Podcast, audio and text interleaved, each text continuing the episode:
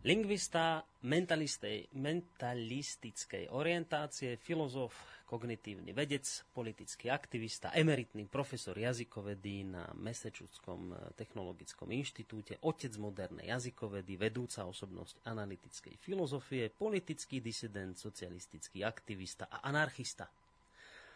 Všetky tieto prívlastky, vážení poslucháči, ja viem si predstaviť, že aj ďalšie, ktoré som ja momentálne neobsiahol, sa spájajú, predstavte si, s jednou jedinou osobnosťou alebo osobou. Ono to znie možno neuveriteľne, ale naozaj toľko prívlastkov môžete dať kľudne jednému človeku. Možno, že už v tejto chvíli, alebo asi niektorí tušíte, o kom, že to momentálne hovorím. Viete? Noam Chomsky.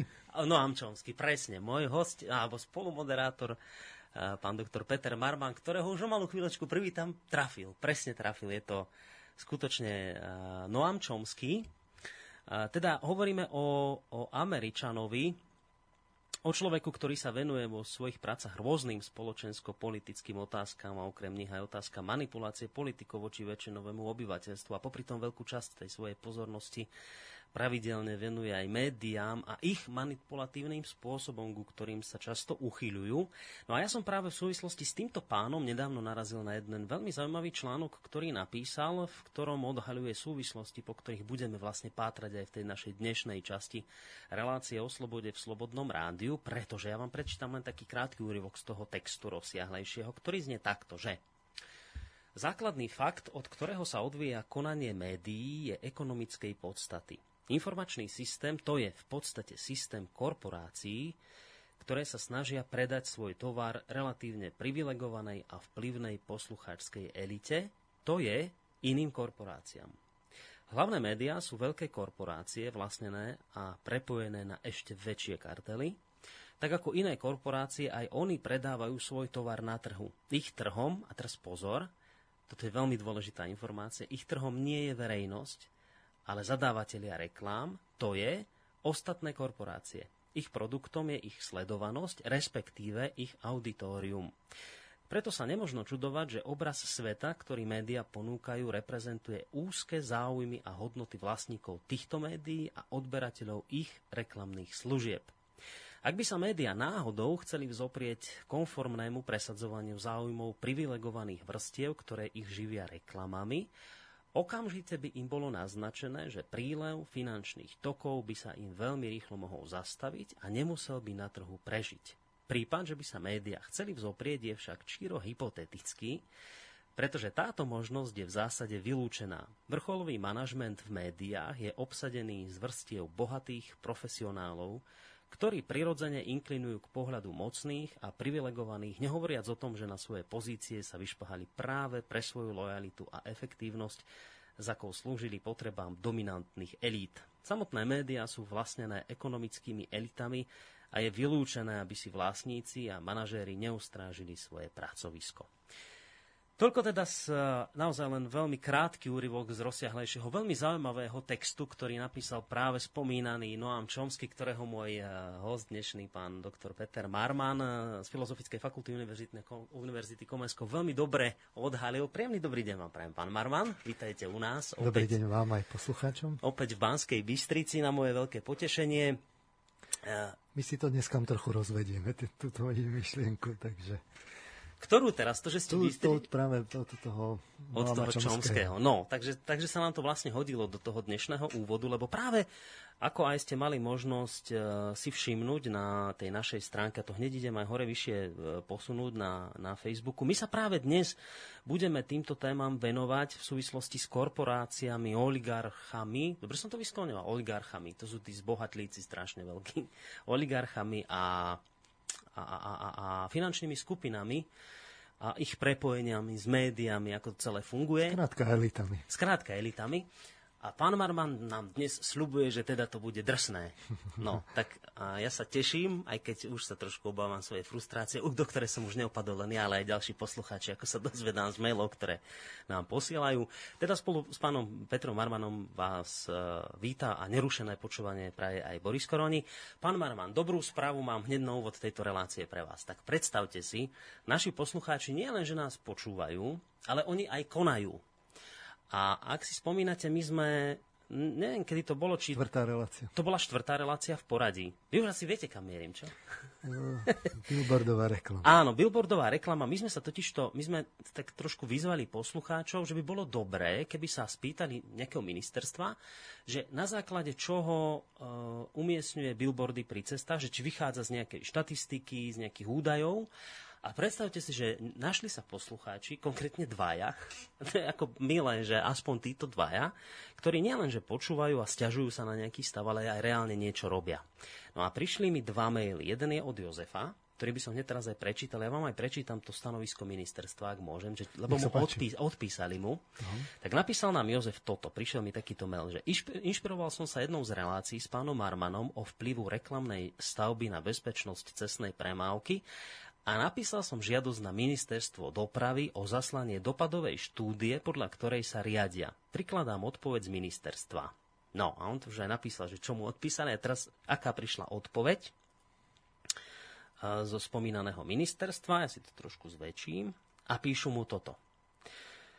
Ministerstvo dopravy, výstavby a regionálneho rozvoja Slovenskej republiky ako povinná osoba podľa paragrafu dva, odslek bla bla bla, o slobodnom prístupe k informáciám a o zmene, doplnení niektorých zákonov a tak ďalej a tak ďalej nevyhovuje podľa paragrafu tri odsek jeden zákona o slobode informácií žiadosti o sprístupnenie informácie, ktorú podal spomínaný poslucháč. Žiadateľ v žiadosti požadoval sprístupnenie nasledovných informácií. Zaslanie dopadovej štúdie o vplyve reklamnej stavby, billboardov, megabordov a dynamickej reklamy el é dé, billboardy a podobne na bezpečnosť cestnej premávky, podľa ktorej sa Ministerstvo dopravy, výstavby a regionálneho rozvoja Slovenskej republiky riadi. A teraz odôvodnenie. Dňa pätnásteho siedmeho bola ministerstvu doručená žiadosť o sprístupnenie informácie podľa zákona o slobode informácií. Žiadateľ v nej požadoval sprístupnenie informácií, ktorých výpočet je uvedený vo výrokovej časti tohto rozhodnutia, teda to, čo som teraz prečítal. Ministerstvo po preskúmaní žiadosti a spisového materiálu v tejto veci zistilo, že ministerstvo nemôže požadované informácie sprístupniť, nakoľko sa tieto informácie nesprístupňujú podľa paragrafu tri odsek jeden zákona o slobode informácií. Podľa tohto istého paragrafu o slobode informácií každý má právo na prístup k informáciám, ktoré majú povinné osobe k dispozícii. Zákon o slobode informácií ale neukladá povinné osobe povinnosť na základe žiadosti o informácie vytvárať informácie, ktoré v momente podania tejto žiadosti neexistujú. Rozumiete tomu zatiaľ?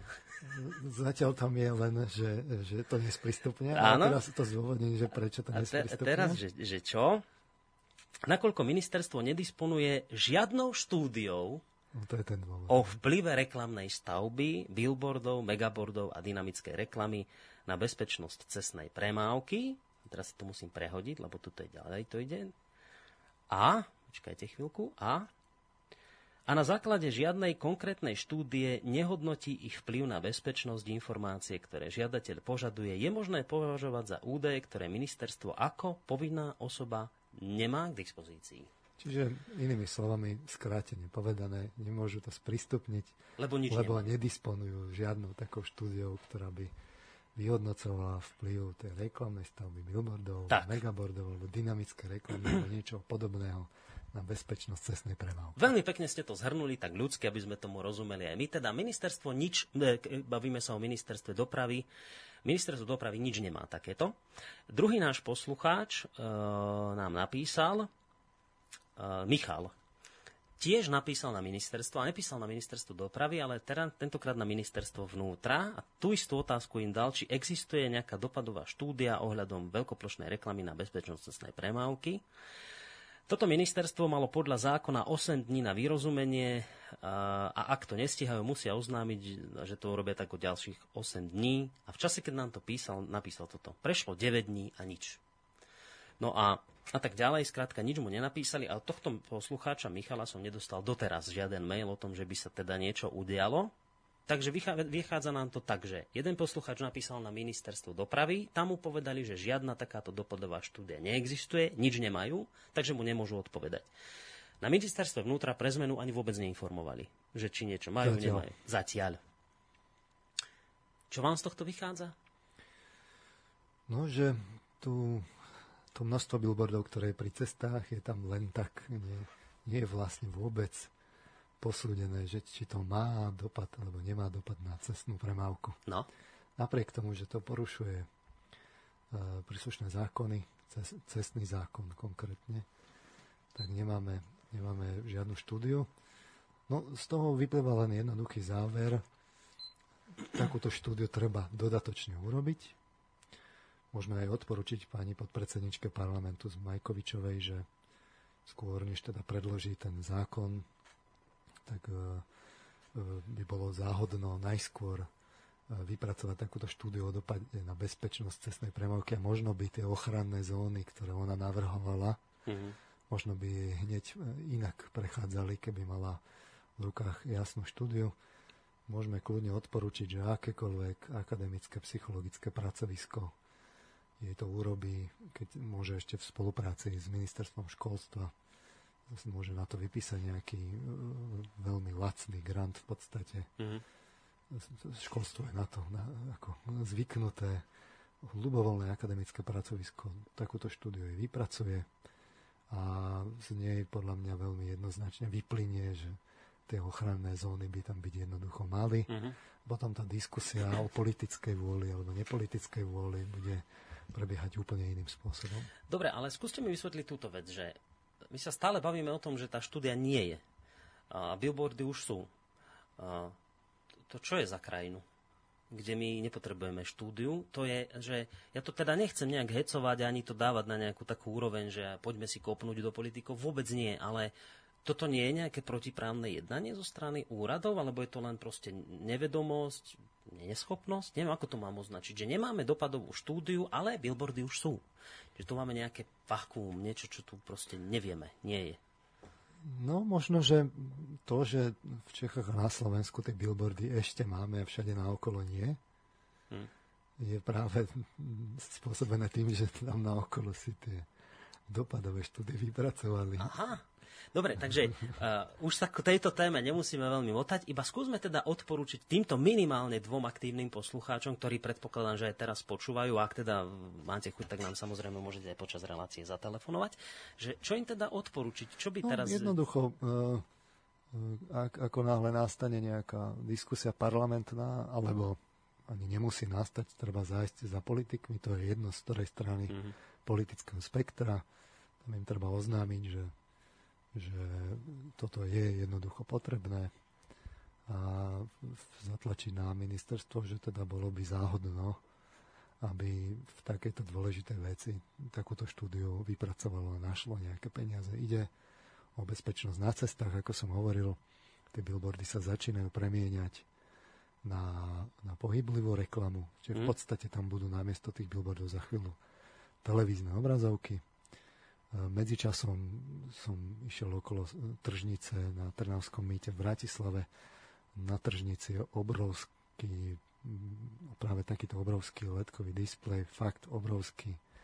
Čiže mega, mega, mega board. To je, je obrovský, čiže som presvedčený, že väčšina tých šoférov tam jednoducho pozerá na ten, na ten billboard, keď tam stojí na križovatke. Hmm. Minimálne v tom lepšom variante, ako bezpečnejšom, sa povedzme, časť tých vodičov pozabudne a len to ruší plynulosť cestnej premávky. Uh-huh. Nechcem hovoriť, že to rovno spôsobuje nehody. No dobre, a keď, keď by už takáto dopadová štúdia teda bola a jednoznačne by bolo v nej povedané, že to ohrozuje cestnú premávku, museli by sa naše uh, orgány týmto riadiť? Nie je to len nejaký, akože viete, že odporúčací charakter by to malo a viac menej, tak ako pri petícii, viete, že oni, alebo referende, že nemusia sa tým riadiť, má to len nejaký charakter odporúčací, že ak by takáto štúdia dopadová bola a bolo by z nej jednoznačne povedané v nej, že áno, ohrozuje, tak by museli niečo viete, robiť. Viete, že tam potom na základe infozákona je možné si práve vyžiadať, uh-huh. ono to nie je utajovaná skutočnosť a potom by mohli vzniknúť práve tie otázky, že prečo teda keď je keď vplyv na bezpečnosť je negatívny, prečo nekonáme. Mm-hmm. Čiže to už sa potom politikom ťažko zdôvodňuje, že prečo nekonajú, keď, keď v rukách majú. Skrátka, dobre, treba vypracovať takúto štúdiu mm-hmm. a počkať si na to. A budeme výsledky bojovať ďalej. Teda minimálne Jozef a Michal, naši aktívni poslucháči, ak teda ešte máte síl a chuť, tak ďalej treba pokračovať v boji. Ale to sa samozrejme týka aj ďalších poslucháčov. Ešte jednu otázku mám, mimo dnešnej témy, lebo ma o to poprosil poslucháč, ktorý nám poslal obrázok. Začínajú si ľudia všímať tie veci pri cestách aj po týchto reláciách. A teraz si vám niekto všimol, ale zhodou okolností nebol to v Čech- na Slovensku, ale v Čechách. Tak tam vám istá, teraz neviem, ktorá poisťovňa uh, urobila takú vec, že si dala reklamu na nejaký nadjazd a tá reklama vyzerá ako dopravná značka. Máte tú klasickú zelenú farbu, tak ako tabula, značka a teraz tie, tá, tie, tie biele šípky. A vy máte zrazu pocit, že sa pozeráte po nejakej odbočke z cesty, to normálne taká šípka, všetko tam je a zrazu vidíte, že vedľa je že ten názov tej e, spoločnosti, tej nejakej poisťovni, ako sa tam teda k nej dostanete, ale evidentne to má simulovať dopravnú značku. Predstavte si, to je... Symptomatické by bolo, keby to zrovna bola poisťovňa, ktorá poisťuje proti dopravným, dopravným nehodám. Tak možno, že, že by to bolo tak, že ich rovno takýmto spôsobom spôsobuje, rovno poisťuje, tak... Hej, že by si dohadzovala sama klientov. Samozrejme to myslím ironicky, ale... Ale tu aj tu vidieť, že... Tie, tie nápady, ktoré oni majú na to, ako ľudí ubudzať, je neskutočné. Cieľom reklamy je ubúdať pozornosť. No a toto nie je tiež niečo protiprávne, keď Jasné. niekto, viete, že urobí dopravnú značku a nakoniec je to vlastne reklama? Že, že človek má Tam, pocit, že ja myslím, že to je dokonca v tých predpisoch, že to, že to nemôžeme len tak si robiť pri cestách niečo, čo je podobné dopravným značkom. Hmm. Dobre, takže toľko k téme. Tak už štvrť hodinka pomaly prežila, dnes toho máme veľa. Tak pán, pán Marman, dnes to vyzerá tak, že sa ideme pustiť. V minulej relácii sme hovorili o majiteľoch médií. Nemusíme Aha. sa k tomu veľmi asi vrácať. Ja to len veľmi stručne no, tak zrekapitulujem. Stručnosti. Možno niečo doplním. Čiže my sme si tam hovorili o tom, o tom článku Petra Brejčaka Vzbúra proti Babišovi a spolnovinári utekajú a zakladajú vlastné médiá. Že, že, čo sa vlastne deje, udialo teda minulý rok v Čechách a hovorili sme si o tom argumente, že či teda je to etické alebo nie je etické, keď politici, poťažmo podnikatelia kúpujú médiá a sme tak analyzovali v prvej časti, či je vôbec ten majiteľ, či zasahuje do, te, do, tej, do, do, do, do chodu te, toho média alebo nie. Zhrnuli sme si to, že majitelia cez stratégiu, manažment, kultúru firmy, systém odmeňovania, organizačnú štruktúru a systém procesov, pravidel a úzusov, ktoré vo firme sú, že, že títo majitelia majú cez, tento, cez všetky tieto kanály zásadný dopad na médium. My tu nemáme ani takú politickú kultúru, ani žurnalistickú tradíciu ako na západe, tak sa teda potom nemusíme tváriť, že to je nemysliteľné zasahovať do, do vysielania, respektíve vydaní. Za to zasahovanie existuje, je pre odborné oko viditeľné, stopovateľné, aj keď má samo podlieha. Hmm. V skutočnosti majiteľ má na médium väčší dosah ako šéf-redaktor, platí to vo firme a médiá nie sú výnimkou. Je to proste, sú to firmy ako akékoľvek iné. Skrátka dobre pri mediálnom impériu, keď just ešte ten majiteľ vlastní veľa tých médií, je vplyv na národ zásadne umocnený a obrovský. Tu by som práve doplnil. Uh, lebo na ráno mi prišiel článok tiež z Trendu, mm-hmm. ktorý sa tým zaoberal. Kauza dotácie pre Duslo, ako oni písali pravicový, lavicový, bulvárny a Babišov denník na Slovensku. Hej. No Babiš vlastní Duslo, nie? To, to e, asi áno. Treba doplniť, že... E, pán Babiš vlastní, vlastní Duslo Šala, čiže firma Agrofert. E, napísal to Martin Poláš a e, ten, ten píše konkrétne toto, že... A ten, teda, ešte, aby som to objasnil, tak práve Duslo zažiadalo štátnu dotáciu, uh-huh. že aby mohlo rozšíriť výrobu. Neviem, či to boli daňové úľavy alebo niečo podobné. Skrátka štátna dotácia. Áno. A že teda štát má zaplatiť Duslu Šala. Je to taká otázka vôbec, či áno alebo nie. Mala byť o tom samozrejme spoločenská diskusia. Média o tom samozrejme mali informovať aj rozoberať to. A teraz zaujímavé bolo, že ako o tom informovali jednotlivé denníky, tak ja ocitujem. Seriózne slovenské denníky k téme pristúpili rôzne, kým SME sa daňovým prázdninám pre Duslo Šala v júli venoval dvanásť, v dvanástich príspevkoch, v Pravde sa objavili štyri články, v Hospodárskych novinách, tu poznamenávam, že to sú práve sme si hovorili, že to prešlo pod, práve pod, pod, pod Babiša. Mm-hmm. V Hospodárskych novinách len jeden v rubrike v skratke. Ekonomický titul patrí rovnako ako Duslo šala podnikateľovi Andrejovi Babišovi. Mm. Je tam ešte potom aj taká, taká uh, rekapitulácia z, z monitoringu spoločnosti Newton Media, kde vyplýva, že naozaj sa všetci tomu venovali a Hospodárske noviny sa tomu venovali len tým jedným príspevkom v, v rubrike v skratke. Sa čudujem, že ste aspoň ten jeden dali, ani to nemuseli dávať. Ja si myslím, že toto na doplnenie poslucháčom stačí. Nemusíme to nejako komentovať, môžeme prejsť tej rekapitulácii ďalej. Hovorili sme si teda, že čiže to zasahovanie do tej, do tej redakcie tam jednoducho je. Nedá sa mu jednoducho vyhnúť podrobnosti minulej relácii. Tie, my sme si to potom rozoberali, že tie médiá sú vlastne stratové a nakúpili ich domáci podnikatelia s, citujem, silným ekonomickým a politickým vplyvom. V časopise Forbes, a to zase doplním, v českom bol taký väčší článok o Danielovi Křetínskom, ktorý kúpil práve český Ringier. Mm-hmm. Zase ocitujem, firma dnes vydeláva kolem päťstošesťdesiat miliónov korún na EBITDA ročne a verím, že minimálne niekoľko let bude. To, to, tak sa vyjadril Křetinský k tej, tej kúpe, ale e, práve v tom Ringieri vychádza časopis Blesk, čiže pokiaľ ide o časopis Blesk, Křetinský chce svojou akvizíciou predísť tomu, čo popisuje ako, e, zase citujem, extrémne celebritný scénář. Tak to rozoberá práve ten český Forbes. Jeho noviny by mali byť garantom toho, že aj masy dostanú do rúk kvalitné spravodajstvo, respektíve niečo, čo im pomôže zorientovať sa v dôležitých témach. Mhm. A toľko, toľko ten, ten český Forbes.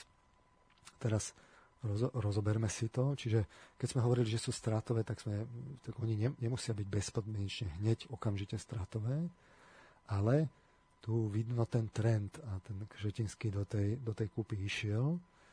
Aký je teda trend? Čiže keď si pozrieme tie štatistiky pre extrémne celebritný scenár, aby som to ocitoval, tak napríklad tá nákladovosť dnes tlačovín je najviac, na, najväčší náklad má Nový čas, uh-huh. ten má okolo stotisíc kusov, čo je čítanosť denníka, potom je plus jeden deň, to je štyridsaťpäť tisíc kusov a taký, že, že takéto že mienkotvorné spravodajstvo, tak to je Smečka, to má vlastne štyridsať tisíc kusov cca. To som veľmi rád, že tento prieskum spomínate, lebo toto sme mali aj na našej stránke. Tak toto nám poďte trošku vysvetliť, že čo toto má znamenať. No, tu vidíte, že, že jednoducho tie médiá, ak, ak sa majú udržať v tých tlačovinách, tak sa to musí posúvať práve mm-hmm. do toho celebritného scenára, že o celebritách.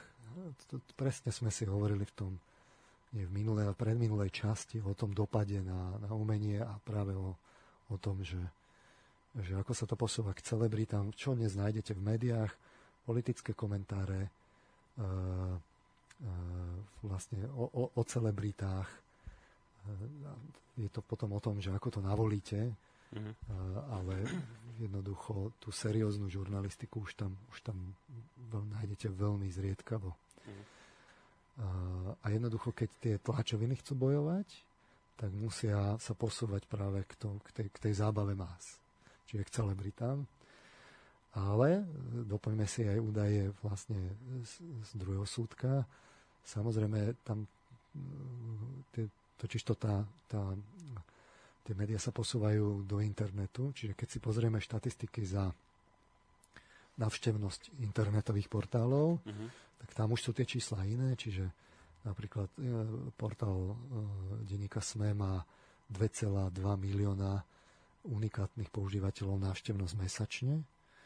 Aktuality es ká, čo je práve e, ten, patrí pod Nový čas, alebo respektíve ten istý majiteľ, to je dva milióny. A keď sme spomínali ten plus jeden deň, tak plus ká es ká deväťstosedemdesiatšesť tisíc. No to sú podstatne vyššie čísla. No, čiže to je, to... sú dva rády vyššie. Neoplatilo by sa teda denníku Sme zrušiť úplne tlačenú no verziu ten, a dať to len na internet? To je práve to, čo sme my spomínali, že... No ešte tu nie, to sme pred reláciou. E, e, Či sme, to ešte... spomínali práve, že, sme to spomínali práve, že v, v tej minulej, aj v tých predchádzajúcich, že práve tie médiá prechádzajú to transformáciou mm. z, to, z tej tlačovej formy, ktorá klesá, klesá, klesá, do tej internetovej, ktorá stúpa, stúpa, stúpa. No. Čiže keď si pozrieme dva celé dva milióna, to je podľa mňa polovica populácie. To už môžem hovoriť, že sú mienko. Unikátny, že tam sú aj nejaké opakovania, že v, v, poči- v práci ten počítač je niečo iné ako, ako ja neviem, doma. Hej, hej, hej. Je tam nejaká duplicita. Ale, ale aj tak je to vysoké číslo, ale, samozrejme. Ale vidíte, že to je o dva rady vyššie hej, číslo. Akurát, hej. že tie, tá internetová forma nemá vyriešené to financovanie. Čiže Aha. tam vlastne tam, tam nie sú navyknutí tí používateľia rovno platiť. A, takže to musí byť platené z reklamy. Lenže pri reklame platí, že len zo samotnej reklamy sa, e, sa ten portál neuživí. Na Slovensku určite nie. Mm-hmm. A to znamená, že, že, že je tam nutné ďalšie financovanie a práve preto sa tie, sa tie, tie médiá pokúšajú prejsť na tú formu, aby boli financované vlastne dodatočne. To znamená, že aby tam bolo naozaj predplatné alebo platenie za konkrétne čísla mm-hmm. alebo za konkrétne články a toto ešte, tento prerod není e, urobený a preto vlastne tie médiá sú stratové. Čiže ak som to správne pochopil... Že, že strácajú ten svoj potenciál v tomto momente, lebo je to obdobie prerodu. Mhm. Čiže je to tak, že v tých tlačených verziách, tých klasických noviny, voňavé, papierové, tam je ten prepad, ale napríklad denník SME nemôže si dovoliť tie tlačené, tú tlačenú verziu zrušiť, ani keď je tam obrovský prepad, lebo tomu práve zarába peniaze tým, že si to ľudia musia kúpiť v novinovom stánku? No, tomu prináša peniaze? Neviem, neviem tu, to pre, presné financovanie, ale určite, keď, keď, nie, keď, keď sa vydá to konkrétne číslo, tak mhm. tam, je ten, tam je jasne možné povedať, že aký je ten... Ten, tá, tá cena toho čísla a je to stanovené tak, aby to bolo ziskové. Ale pri, tej, pri tých reklamách je to trochu problém, že tam je to také menej vypočítateľné a e, v každom prípade to ale neplatí ten, ten konkrétny odoberateľ, ale platí to za ňo niekto iné. Áno. A tu sme si práve hovorili, že médiá dnes zomierajú, lebo za ne neplatíme. Nechávame platiť inzerentov a v tomto prípade, ako sme si minule povedali, nechávame platiť aj majiteľov so silným a ekonomickým vplyvom. Čiže výsledkom je, že ten informačný priestor krajiny je dobitý a tak ako sme si to hovorili, že také ako v, v, pri, pri reklame platí, ak, ne, ak si neplatíš za produkt, potom ty sám si produktom, tak sme si to parafrázovali. Ak si neplatíš za informácie, potom ty sám si predmetom dezinformácií. Mm-hmm. Čiže toto sme si hovorili o, tej, o tom prípade v Česku, ale my sme tomto na Slovensku Čechov predbehli. Ešte doplním toho, z toho časopisu Forbes. Křetínský si to samozrejme uvedomuje. A zase budem ho citovať. Doba sociálnych sítí podľa nej nahráva tomu, že stále menej ľudí čte bežné spravodajství, stávajú sa fakticky politickými analfabety a sú tak snáze ovlivniteľní čiste marketingovými nástroji, což neprospíva celku. Tím, že lidé menej čtou, slábnou zase veľká vydavateľství, ktorá dosud roli hlídacích psů odvádela a roztáči sa tak začarovaný kruh nekvalitného spravodajství a ešte divočejší politiky. Mm. Tomu chce trochu spasiteľ, spasiteľsky zabrániť, to už hovoria vo Forbese. Ja len dodám, že nie je trochu spasiteľský, ale spasiteľský. Tak mi to znie presne. Že a, a ešte, si na, to, ešte si na to požičia. To z toho článku vyplýva. Hmm. Takže tu naozaj sa treba pýtať, že prečo to tí ľudia robia. Prečo tie médiá kupujú, keď, sú stratové, keď je to také stratové. On má teda plán, chce tam zachovať tú žurnalistiku a, a popisuje práve ten, ten začarovaný kruh, že, že keď keď sa nedá tá žurnalistika, tak si, sa tá politika, všetci si robia, čo chcú. Mm. Lenže tu treba ísť pokorení, že čo to spôsobuje, k tomu by som sa rád dnes dostal a vyjadril. Čiže my sme si minule len hovorili o tom, že tie médiá vlastne získali tí, tí majiteľia so silným ekonomickým a politickým vplyvom. Mm. Čiže jednak hlavne teda podnikatelia, ale v Čechách napríklad aj politici. Tak mohli by sme si teda povedať, že kto sú teda tie elity, že kto to teda kupuje tie médiá, že odkiaľ tí ľudia prichádzajú. A tu by sme si mohli povedať takú rekapituláciu, že mal by nás zaujímať práve ten, ten lebo tu, tu je podstatná tá etika. Tak skúsme si povedať tú rekapituláciu, čo sme za tých dvadsať rokov od tej transformácie po, od revolúcie, že kto tam do toho biznisu a akým spôsobom vstúpil. Mm-hmm. Takže keď hovoríme o biznise, tak zo psychologického hľadiska si to skúsme tak rozobrať z pohľadu tých, tých podstatných prvkov. Tak čo je podstatné pre biznis? Podstatné je mať know-how, že? Čiže alias informácie. Podstatné je mať vstupný kapitál a podstatné je mať schopnosti. Tieto tri veci sú dôležité pre, pre, pre biznis. No a ak hovoríme o o páde komunizmu, tak si musíme povedať dôležitú vec, že kto mal najlepšiu východiskovú pozíciu vo všetkých týchto troch parametroch pri tej transformácii. Že... Odpoveď je, že to boli vlastne komunisti, mm. ale hlavne to bola ŠtB a kádre. To znamená, že, že nie tí bežní občania, práve tým, že sa neurobilo to vysporiadanie, že že sme išli akože tou mierovou cestou, mm-hmm. tak najlepšiu východiskovú pozíciu mala práve, tie, práve tá špička v ŠtB. Mala informácie, mali kapitál a mali aj schopnosti. Oni mali veľmi dobré vzdelanie. Mali ste tu pána Keltnera. Mm-hmm. On vám hovoril o tom, že aké tam bolo know-how. Hej. Teraz to neberme v tých etických, etickej rovine. Mali vzdelanie, mali znalosti o západnom systéme, ako to tu bude fungovať, mali informácie na ľudí a mali aj kapitál. Môj známy, ktorý sedel priamo v štrajkovom výbore vé pé en, hovoril, že on tam reprezentoval ako jeden z tých mladých, to mladé krídlo, sa nestačili čudovať, že, že tam sa nerozhodlo o tom, že nejak kolektívne, že kto bude v tých novináciách. Jednoducho istá časť tých ľudí jednoducho prišla, oznámila, teraz oni pozerali jeden komunista, druhý komunista. No, no toto mnohí spomínajú, presne. Teraz on mi hovorí, že mu môže niekto rozprávať, čo chce, kto chce. On priamo tam sedel v tom, tom štrajkovom výbore a boli veľmi sklamaní, že ako to prebiehalo. Mm-hmm. ŠtB mala informácie, mala ich na kadekoho a musíme predpokladať, že mala aj nielen tých ľudí tam boli dosadzovaní z tej komunistickej strany, ale aj tí, ktorí boli konzultovaní, že tam sú tí nekomunisti, tak musíme predpokladať, že mali informácie, že, že, že veľmi rôzneho druhu. Mm-hmm. Čiže tam si treba uvedomiť dôležité následky. Faktom je, že väčšina veľkých hráčov dneska, čo je dnes fakty veľké ryby, mala na začiatku ešte bez spolupracovníkov, buď alebo spolumajiteľov, ale jednoducho je tam tá linka na ŠtB. Mm-hmm. Väčšina tých dnešných veľkých rýb. A to o niečom svedčí.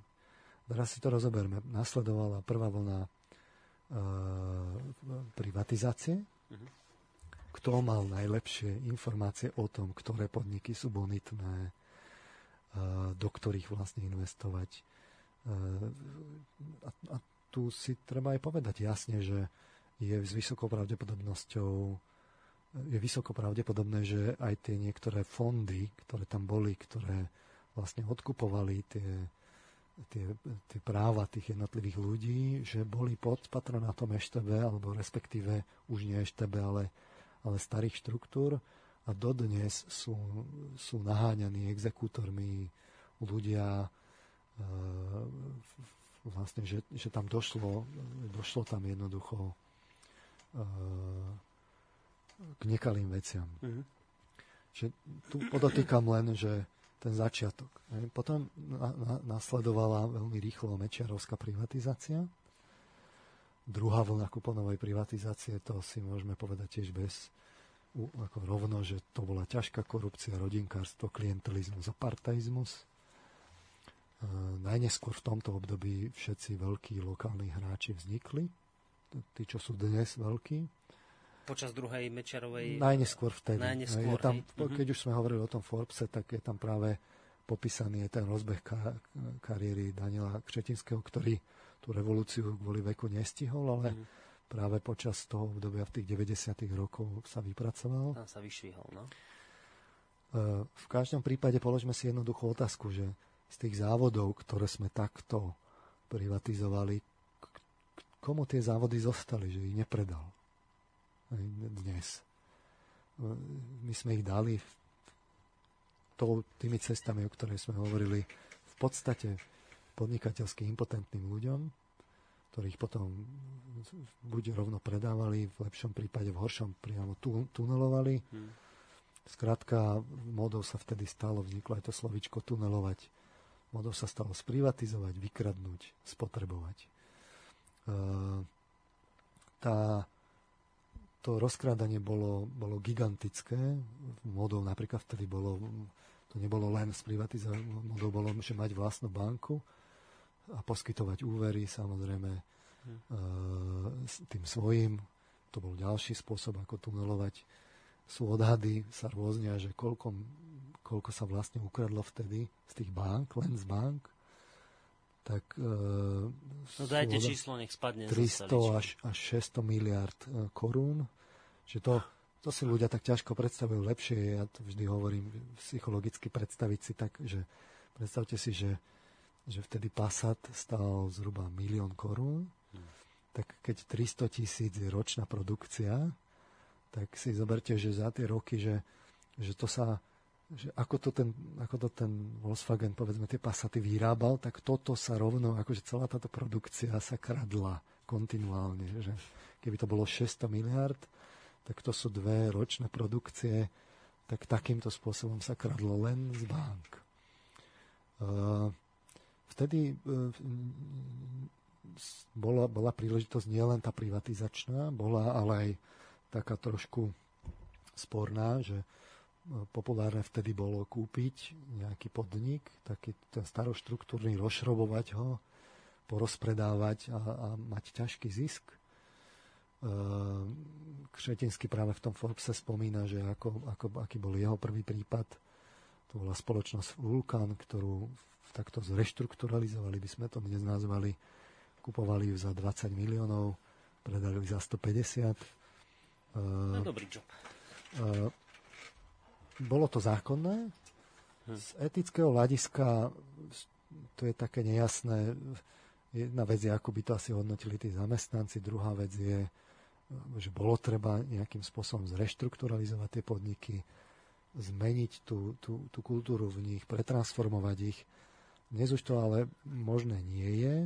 Na úrovni podnikov, vtedy to bol taký rajk, vtedy sa toto dalo. Dnes už je ten trh takýmto spôsobom už zamraný.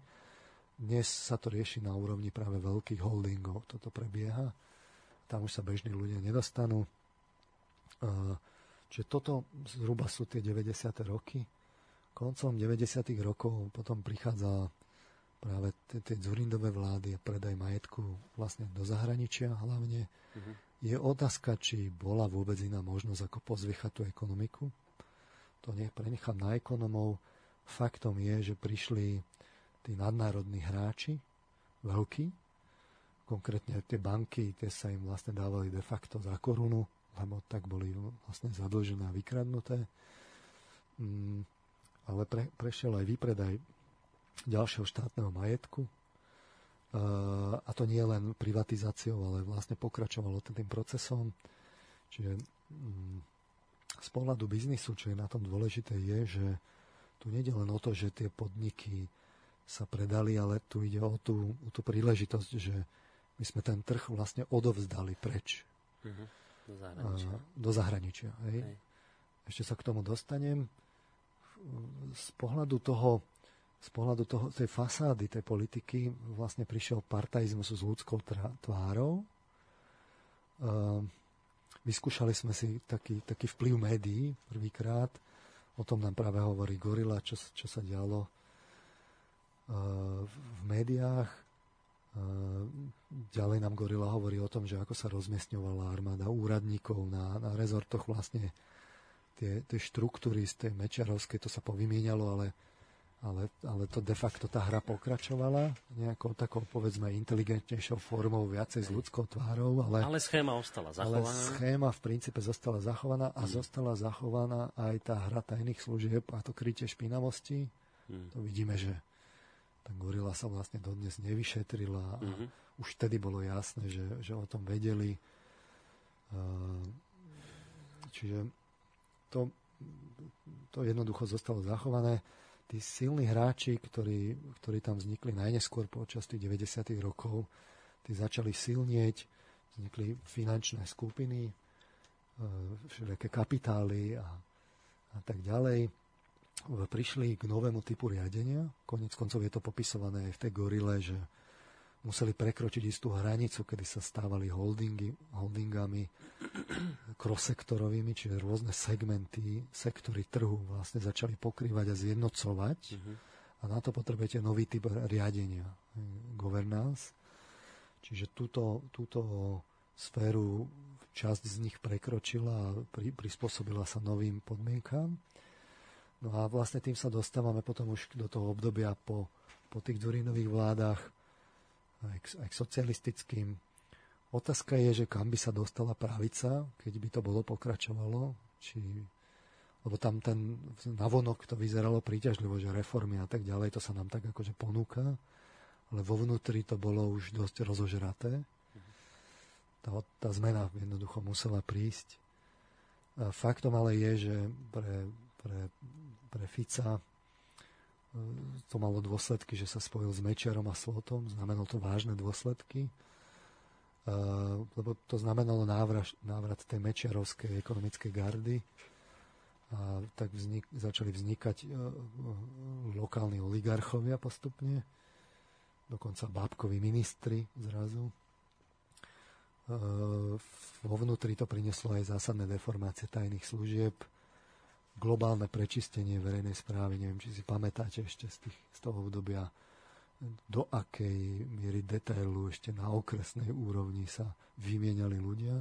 Hm. Uh, jednoducho to bol fakt. Čiže ten, ten, ten, v tom procese tých úradníkov sa pokračovalo, no ale, ale vznikli aj nové prvky. Ja som to spomínal už, už v tých predchádzajúcich reláciách, že zásadne nový prvok je marketing a to práve v tomto bol ten, ten, ten, ten smer progresívny a to je výhoda, v ktorej dodnes z ktorej dodnes čerpajú. Z ktorej dodnes čerpá, aj keď tá pravica postupne ich ako tak dobieha. Uh, Marián Leško to v jednom zo svojich trefných komentárov zhodnotil, že, že, že, že, že Robert Fico je v permanentnej volebnej kampani. A faktom je, že veľmi elegantným spôsobom odstavil aj Mečiara, aj Slotu. De facto prebral ich, ich voličskú základňu, ale, ale prebrala sa aj tá, tá ekonomická lobby vza, vzadu. Uh-huh. Uh, samozrejme si uvedomili vplyv tých médií. Uh, tam prebehla, prebehla tá transformácia tých médií. Uh, zmenili sa majiteľské štruktúry. Uh, jednoducho v tých médiách sa to, sa to prerozdelilo. Uh, poučenie od Mečiara ale bolo aj ďalšie, napríklad proeurópske smerovanie. Uh, v konečnom dôsledku už nebolo možné tých nadnárodných nejako z toho trhu dostať, ale v poslednej dobe vidíme odstupovanie tých zahraničných nadnárodných hráčov v niektorých oblastí, kde ten, tie, tie, tie, tie veľkí lokálni cross-sektoroví hráči, tie skupiny vlastne, alebo oligarchovia vlastne kúpujú veľké, naozaj veľké ryby, napríklad, že telekomunikačné firmy, že o dvojku teraz kúpil lokálny hráč, es pé pé, koniec koncov aj tie médiá, zosilnili už tí lokálni hráči tak, že si môžu dovoliť veľké akvizície, skutočne veľké akvizície, že lokálne pobočky veľkých firiem. Tam prebieha u tých západných hráčov tá konsolidácia a keďže majú problémy a snažia sa konsolidovať domáce trhy, tak niektoré z tých, z tých oblastí potom púšťajú a výsledkom je, že tí naši hráči sú už tak silní, že si to môžu dovoliť kúpiť, akvizovať. Samozrejme s prispením bank a tak ďalej, ale, ale už to prebieha. Čiže nie, kupujú naši to, za, to čo vlastnili to, čo, zahraniční. To, čo tu vlastnili veľké, veľké firmy zahraničné hráči. Tak, tak sa to on, začína vracať akoby sa, do slovenských rúk. Hej, no, no, mohli by sme no. si povedať, že, že to je vlastne pozitívny trend, no, že si to odkupujeme. No, preto som to tak. Uh, ja sa ešte k tomu vyjadrím mm-hmm. uh, v druhej polovici relácie, ale faktom je, že teraz, prečo som to vymenovával. A to je no, dobré, že ste takúto no, genézu spravili. Lebo no, to je... nás zaujíma práve tá etika. Čiže my tu po tých dvadsiatich rokoch máme zmes národných a nadnárodných hráčov v rôznych sektoroch. Treba si uvedomiť, že sú tam tie, tie staré štebe štruktúry, by som to nazval, alebo komunistické časť tých podnikateľov má tieto korene. Časť je tá mečiarovská ekonomická lobby, časť je, sú tí noví kapitalisti, ktorí sa vypracovali povedzme neskôr. Mhm. Časť sú tí nadnárodní hráči a takto je to proste zmiešané. V tomto my žijeme, toto sú, tí, sú tie elity. Ale z toho etického hľadiska je to dedičstvo minulosti drtivé. Len veľmi pozvolna sa niečo mení v tom biznise. Tá etika je nastavená zle, nesie si to... to, to to dedičstvo tej minulosti, česť výnimkám samozrejme. Hmm. Častokrát sú to schopní ľudia, ktorí sú tam však, veď kon, konec koncov prežiť tých dvadsať rokov a prísť do veľkých, do vysokých úrovní, to tiež si vyžaduje schopnosti. Ale tá morálna stránka je fakt, že tí ľudia žijú, najhoršie je na tom, že si ani neuvedomujú, že, že, že sú to tie nemorálne veci a príde im to normálne. Ale tá etická stránka je jednoducho je, je tam jednoducho tá, tá, tá kliatba tej minulosti. Mm-hmm. Čiže to, toľko k, tomu, k tej genéze, že, že, že, no, že nemáme hovoríme, to tu pozitívne nastavené. Keď hovoríme o tých elitách, že, a, a dúfali by sme, že, že budú nejakí osvietení. Že to morálni ľudia, áno, že, je cnostní. Že, že, že oni nás tak zachránia, tak si treba uvedomiť tie, tie stigmy. A veľmi rýchle vytriezveme, že, že to také jednoduché nebude. A mm. aj keď som tu spomínal napríklad toho, toho Toma Nicholsona, tak on vlastne tak aj dúfal, že, že aspoň časť by mohla byť osvietená. Nejaké také lástovičky snáď sú, ale, ale to gro toho biznisu si nesie tú, tú minulosť. A z týchto dôvodov, že to teda bolo v minulosti počas tých rokov také divoké, tak dnes je tu ten dopad, že, že je to teda toto prostredie také nemorálne, tam je to rovná sa, že, že to je to dedičstvo tej minulosti, tam sa to kdesi zapísalo do tých ľudí a oni dnes jednoducho... Zo psychologického hľadiska jednoducho to tam pretrvávať musí v tom sociálnom prostredí, lebo e, nájdete tam naozaj široké spektrum tých podnikateľov zo všetkých tých oblastí, čo som vymenoval. Mm. Ešte by som to vymenoval potom ďalej, ale to by sme si snáď mohli dať po pesničke. Po pesničke. Ja som teraz inak, keď ste rozprávali, tak jak som vás počúval, na akú pesničku by som mal dať takú nejakú príznačnú, tak som takú jednu hádam vybral.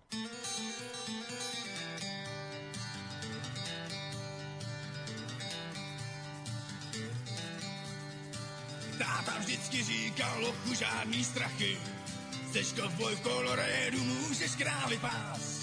Já radši utratil jsem sám všechny prachy do srdce Evropy a odjel v klidu krás. Narvaný kapsy, prsteny, řetězy zlatý, tam kolem krku místní indiáni mají. A ty, co nemakají, tak jsou nejvíc bohatý, musí si pohnout do kávy, tam rozdávají. Zbyla na nováka, změním si svý jméno a až tu malou zemi celou rozkladem, rozkladem.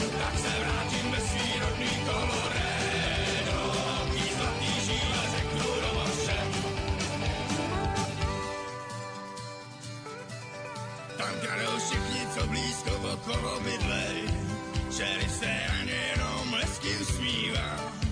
Kdyby se nesmál, tak ho okamžitě zmytlej, házej mu kosti za to, že se nedívá. Místo krav tam nelžuvám, prej pasou holky, a když jim nezaplatíš, vyrazej ti dech. A v lesíku je to tam, nebude tak horký, místo na koních tam jezděj medvědech. Byla na nováka, změním si svý jméno a až to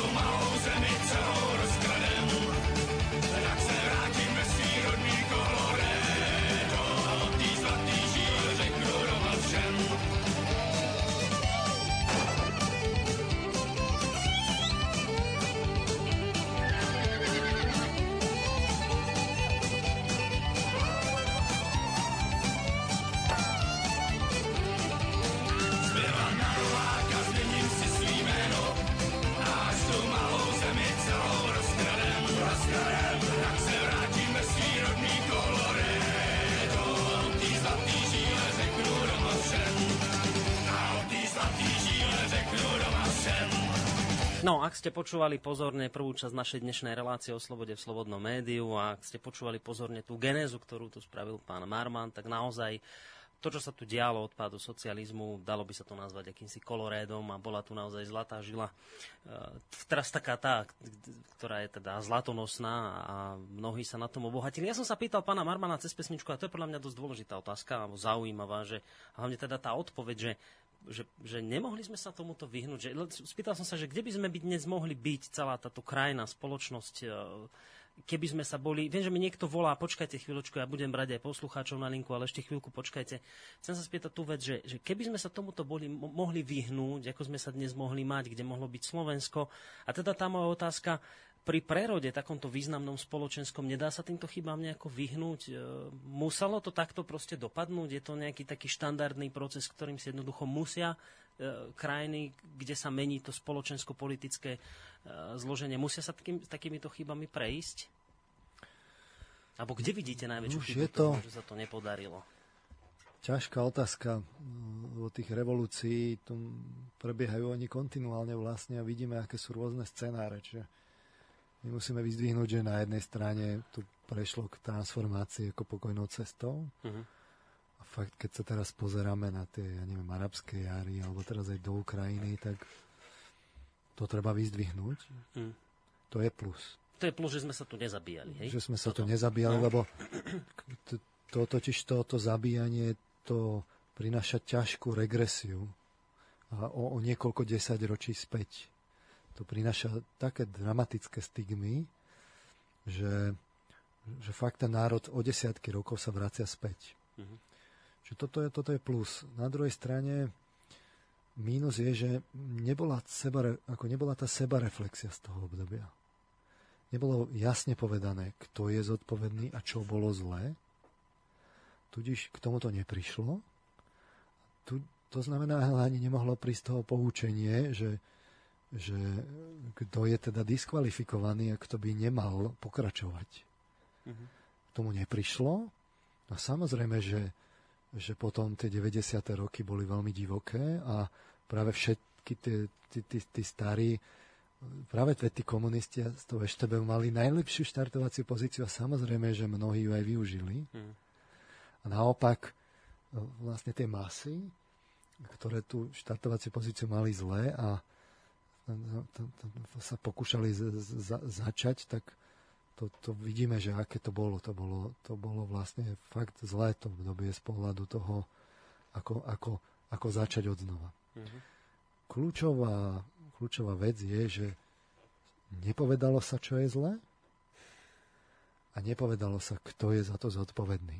A teraz to ne, neznamená, že sme mali rovno vešať ľudí, mm-hmm.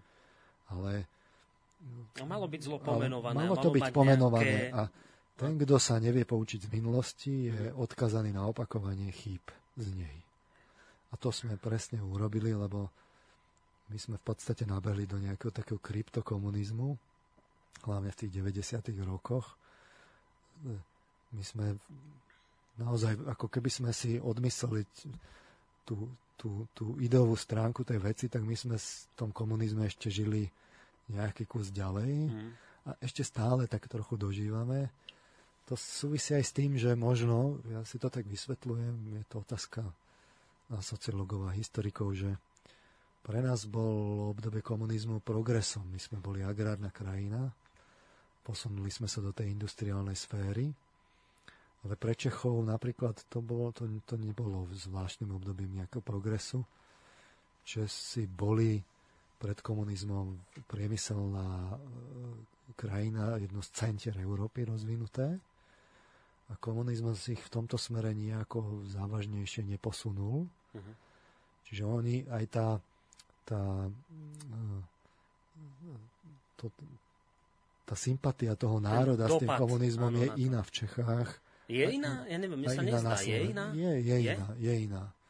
Ja mám pocit, že aj tam ľudia ešte stále fungujú v takých tých mantineloch. Mnohí, že to tam dožíva ešte. Aj koniec koncov ukážka toho, že komunisti sú aj v parlamente. V sú, ako však časť národa. To nikdy nie je tak, že, že, že to pošle preč, že stále bude niekto sympatizovať. Ale to je, tie pomery sú iné. Uh-huh. Čiže Možno tu by som to tak šťastie videl. Uh-huh. Ale to nie je jediný faktor určite. Dobre, čiže, čiže nepomenovalo sa zlo, nepovedala sa, kto pra- spravil čo zlé, nemohli sme tým pádom začať od nejakej štartovej čiary inak, e, poctivejšie, etickejšie, morálnejšie. A tým, že sa teda toto neudialo, tak tí ľudia nám prešli, plynulo teda preplávali ďalej. Zmenili kabáty. Zmenili kabáty a teda, že títo ľudia dnes sú tí... tí akože oligarchovia, tí boháči, to sú práve títo časť, ľudia, ktorí časť mali byť pomenovaní. Z nich, časť z nich, časť z nich sú samozrejme aj noví hráči, aj takí, čo sú bezúhonní, uh-huh. A, ale je to taký ten, je to taký ten uh, že sú zmiešaní. Áno. A potom v tom sociálnom prostredí platí, že uh-huh. nie tí starí sa, sa pozdvihli k tým novým normám, ale jednoducho tí, tí noví hráči museli rešpektovať pravidlá hry, ktoré, ktoré zavedli práve tie divoké deväťdesiate roky. Čiže tí starí priniesli do toho nášho prostredia podnikateľského nejaký vírus, ktorým sa teraz infikujú všetci, ktorí tam vstúpia. Mení sa to. To vidno, že dnes, ako som hovoril, tá, ten, ten, už sa nedá robiť to, čo sa dalo robiť, povedzme, za Mečiara alebo, alebo v prvej v prvej Ficovej vláde, v, v, v, tie divoké emisie a, a podobne. Ale čiže je tu, je tu pozvolný progres, ale v, treba si aj uvedomiť, že jedna vec je, čo je tá vonkajšia mediálna fasáda a druhá vec je, čo je vo vnútri. A to sú rôzne veci. A tu sa už dostávame sa aj k podstate toho, čo chceme dnes rozprávať, lebo mediálna fasáda tu značne vytvárajú zrejme práve títo ľudia? Že... No, a tu, po, poďme teda ďalej. No, no. Uh, skúsme si pomenovať tie typy hráčov, lebo ja by som teraz nechcel to všetko zvaliť len na tú minulosť, ale chcel by som sa dostať aj k tým národným a nadnárodným hráčom. Tak skúsme si ich nejako tak rozkategori- rozkategorizovať tých hráčov. Uh, ignorujeme teraz takých tých regionálnych, čo na úrovni samosprávy sa poznajú s primátorom a neviem, čo si tam riešia. To teraz dajme bokom.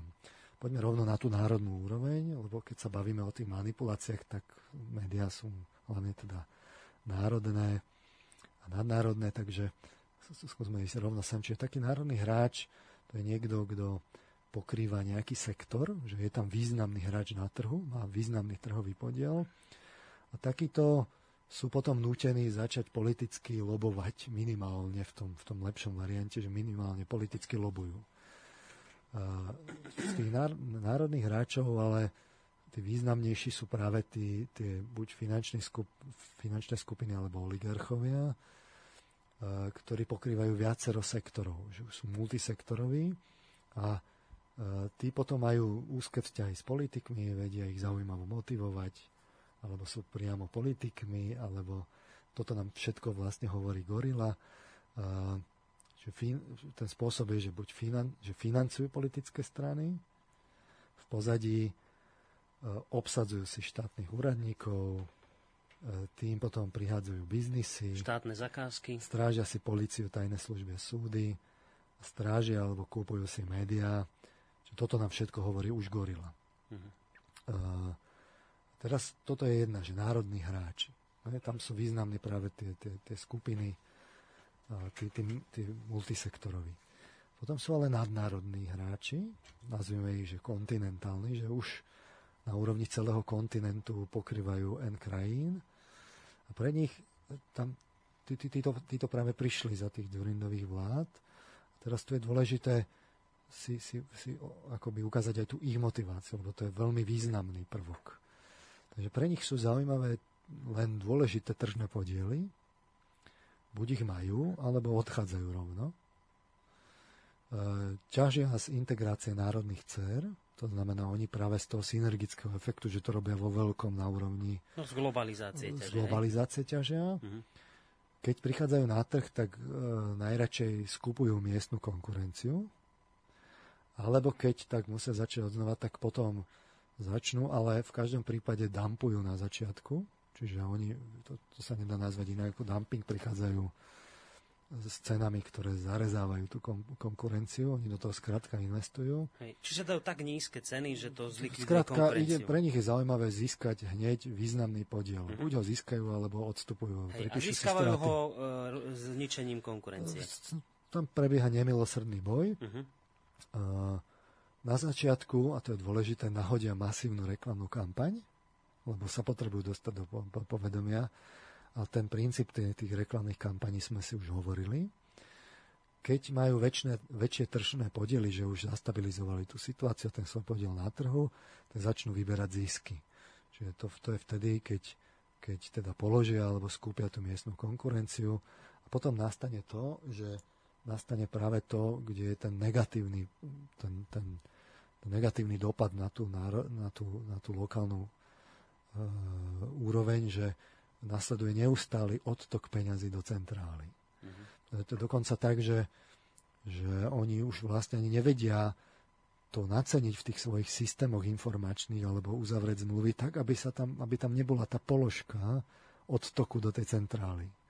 Čiže sa tam rovno isté percento peňazí povie, že toto smeruje rovno von. Mm-hmm. Že to rovno odchádza z tej krajiny. Treba si povedať, že oni častokrát majú aj protikorupčné politiky. Že oni, to nie je také jednoduché, aby sa zúčastňovali na, na, na, na korupcii, ale e, treba si aj uvedomiť, že biznis je biznis a akcionári očakávajú dividendy a častokrát je to tak, samozrejme to sa nepovie, ale potichu sa so privierajú oči nad tým klientelizmom alebo tými klientelistickými praktikami na národnej úrovni. To samozrejme, že aj ten nadnárodný sa musí prispôsobiť tej politickej kultúre v národnej krajine. Verím tomu, že v Škandinávii tí nadnárodní fungujú povedzme inak ako u nás. Ale, ale odliv je tam tiež. Ale, hej, keď, keď hej. už tam príde, do, to je jedno, že ktorá je to krajina. Uh, ale keby, keď, keď, keď by sa na to prišlo, tak následuje samozrejme nemilosrdné vyšetrovanie z tej materskej firmy, že čo hej. sa to tam deje, ak sú tie protikorupčné pravidlá. Uh-huh. Čiže je to taká, je to v tomto prípade, ako keby to, to vyzerá, že, že, uh, že to je vlastne v poriadku, ale nič menej, biznis je biznis, ako som povedal. Uh, no ale to, to sú tí kontinentálni hráči nadnárodní, ale potom sú ešte že úplne že globálni hráči. Ešte nad nimi je niečo? Nad nimi je samozrejme ďalšia úroveň, to umožnila globalizácia.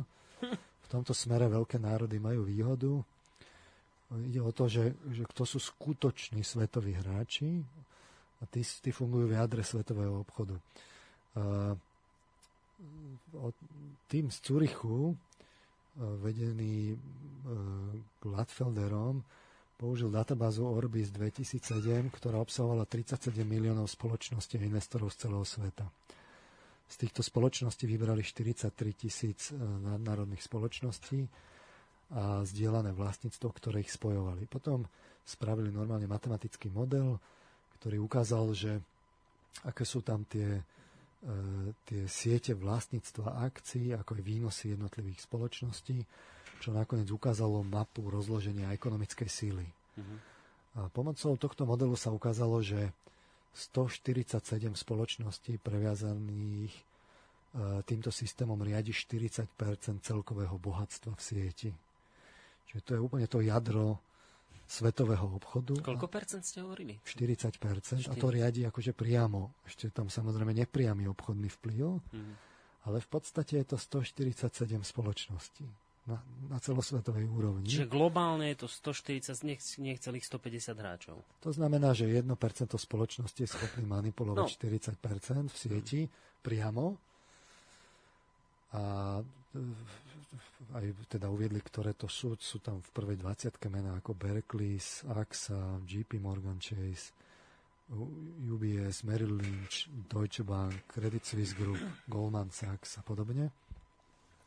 Ale treba si uvedomiť, že toto sú skutočne veľké ryby na celosvetovej úrovni. Toto sú, to sú gigantické uh, gigantické molochy. molochy hej. A teraz prečo sme si to tak vysvetľovali? Lebo teraz si to spojíme z toho, že čo sa vlastne v tom svetovom obchode odohráva. Tomu by som sa chcel doka- dôjsť potom, že ako sa vlastne manipuluje v tých médiách. Mm-hmm. Tak v tom svetovom obchode nemusíme byť psychológmi alebo sociológmi, aby sme vedeli, že prebieha vlastne niečo, ja to nazývam, že dinosaurizácia. Ide o to, že samozrejme, že tam prebieha ťažký konkurenčný boj. To vidno už len z terminológií. To psychologicky, keď sa na to pozriete, všimnite si jazyk a dozviete sa, čo je vo vnútri. Tá obchodná terminológia je bojová. Hej. Trhy sa dobíjajú, obsadzujú, pozície sa bránia, stratégia ceny sú agresívne a tak podobne. Tam prebieha nemilosrdný boj a v pozadí zúri ťažký egoizmus. Ide sa cez mŕtvoly na planéte, prostredí, spoločnosti aj ľuďoch. Skrátka, tam sa ešte k tomu dostaneme, ale tí veľkí neustále požierajú tých malých, tam prebiehajú na dennom poriadku akvizície a veľké firmy sa stavajú ešte väčšie a malí sú vytlačaní do nových oblastí biznisu. Že môžete mať napríklad, že máte, máte í téčko a zrazu vznikne nový trend, že sociálne siete a z toho vznikne malá firma, že Facebook, ale tá potom nasáva, nasáva kapitál, nasáva, až sa z nej stane veľký hráč.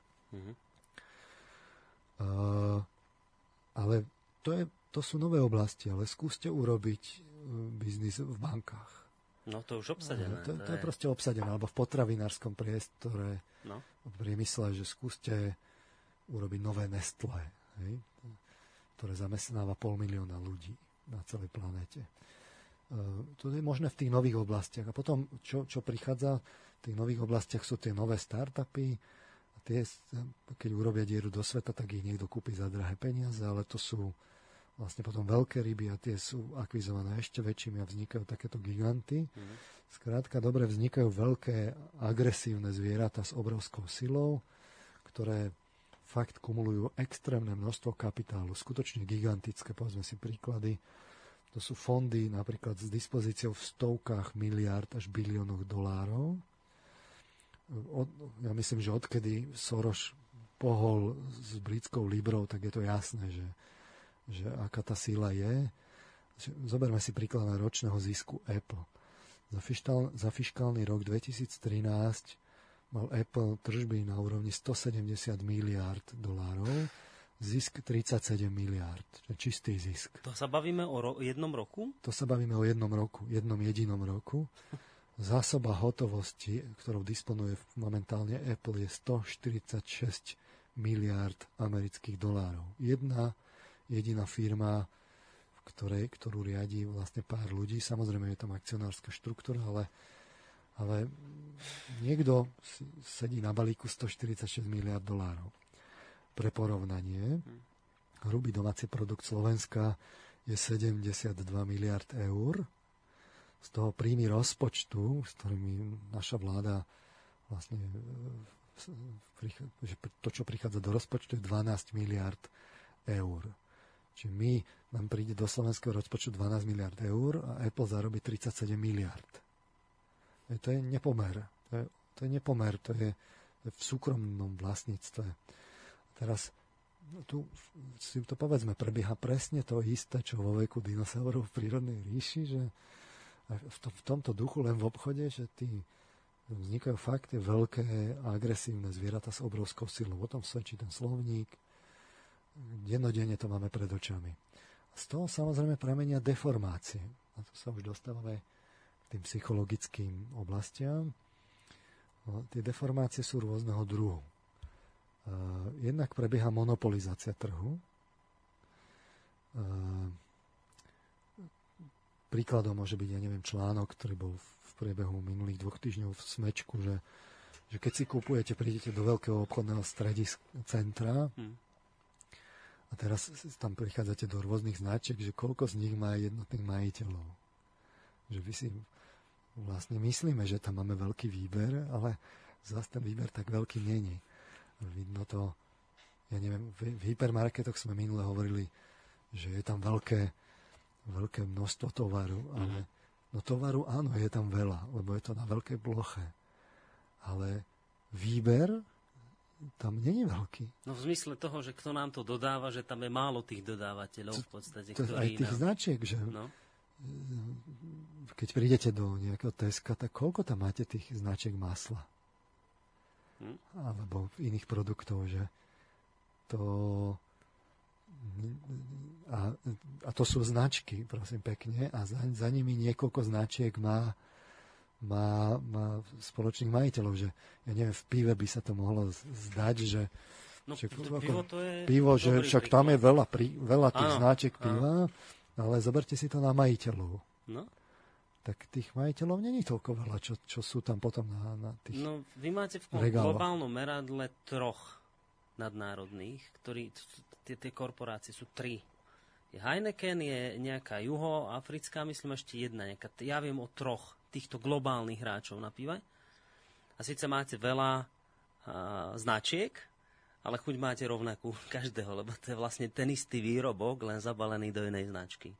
O tomto sa častokrát je to fakt, už len postupne to smeruje, že to oprebale.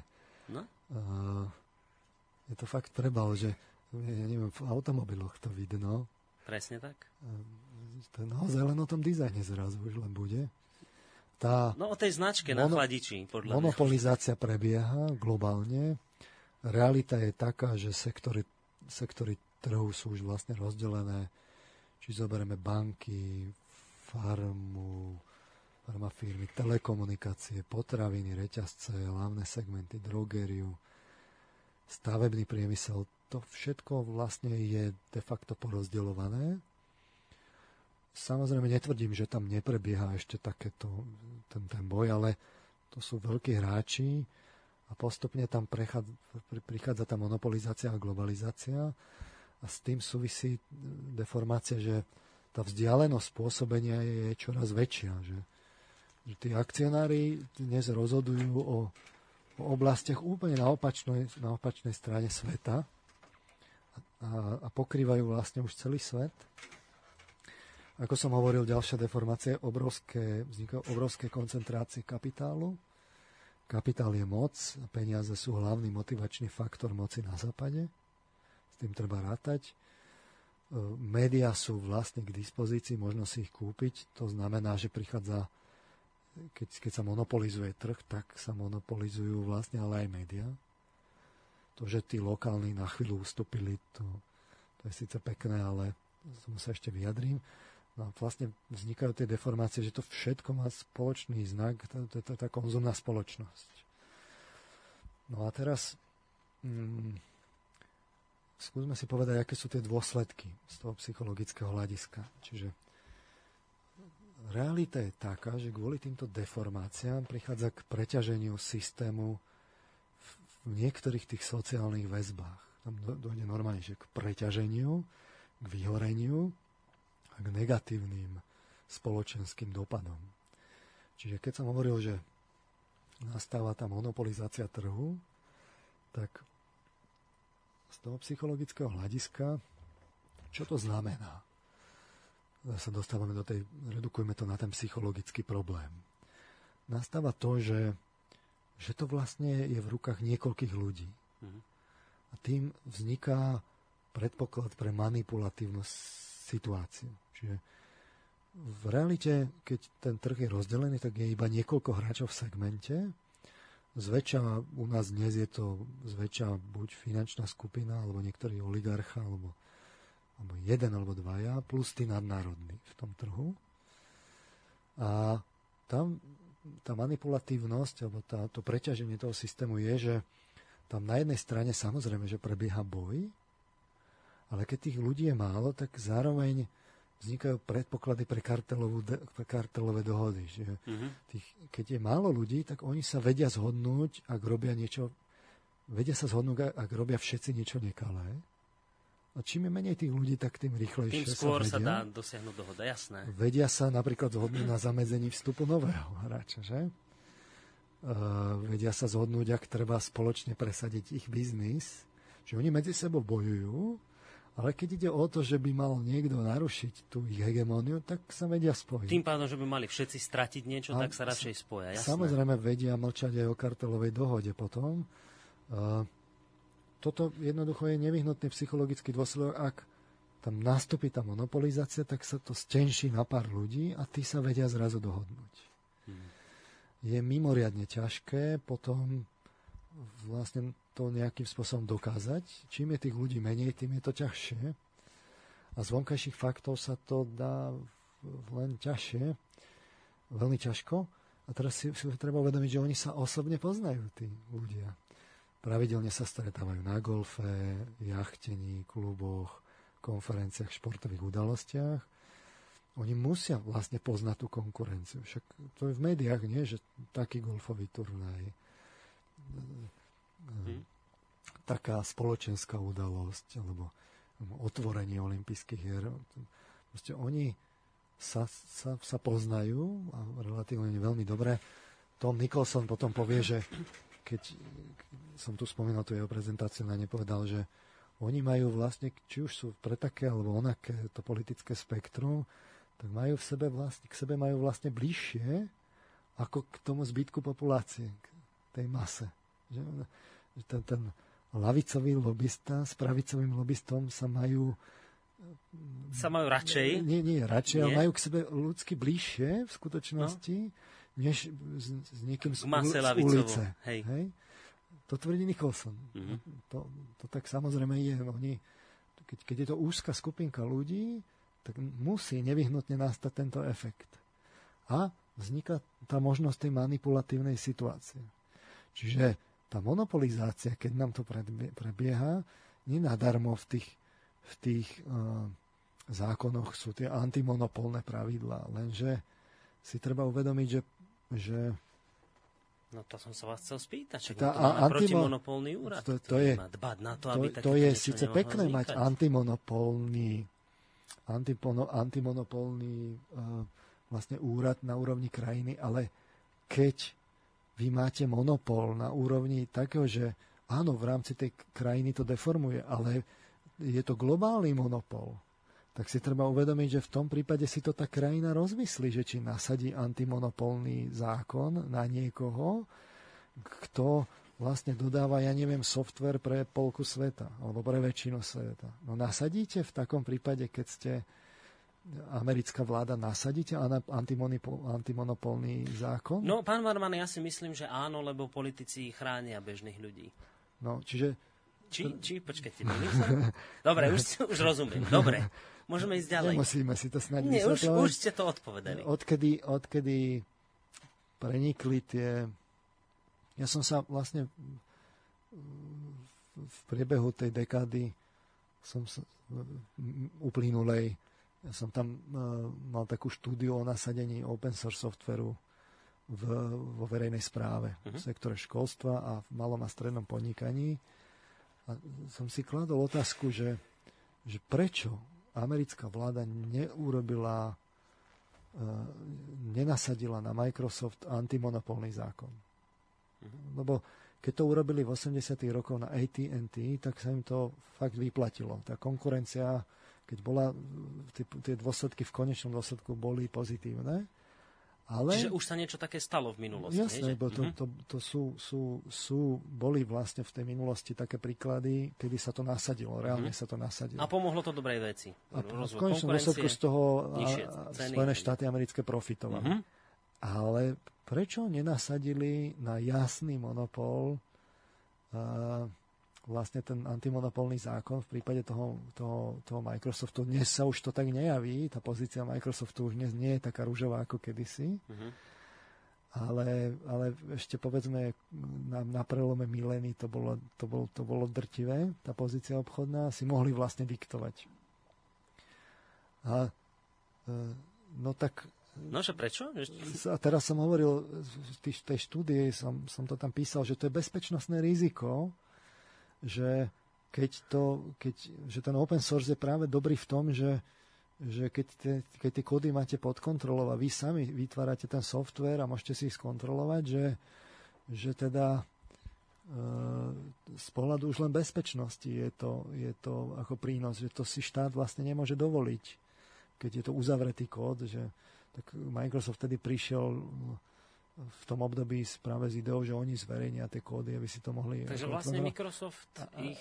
No ale ubehlo vlastne desať rokov a odkedy prišli tie aféry so Snowdenom a en es á, tak ja myslím, že dnes už je to jasné, že a, ako, ako to je vlastne s tou, s, tou, s tou bezpečnosťou a odpočúvaním a sledovaním a využívaním tých, tých, tých, tých kanálov. My by sme si mohli povedať, že konec koncov vám to práve ten pán, pán, pán, pán Kentner hovoril, že ako je to, ja neviem, práve s tými sociálnymi sieťami, že čo, že čo sú tam vlastne za informácie, že to mm. máte na bielom podnose, to už len na striebornom, to už len môžete zobrať a dať do analytických nástrojov a vám tam rovno vypadne vlastne kto s kým je, no. v akom vzťahu.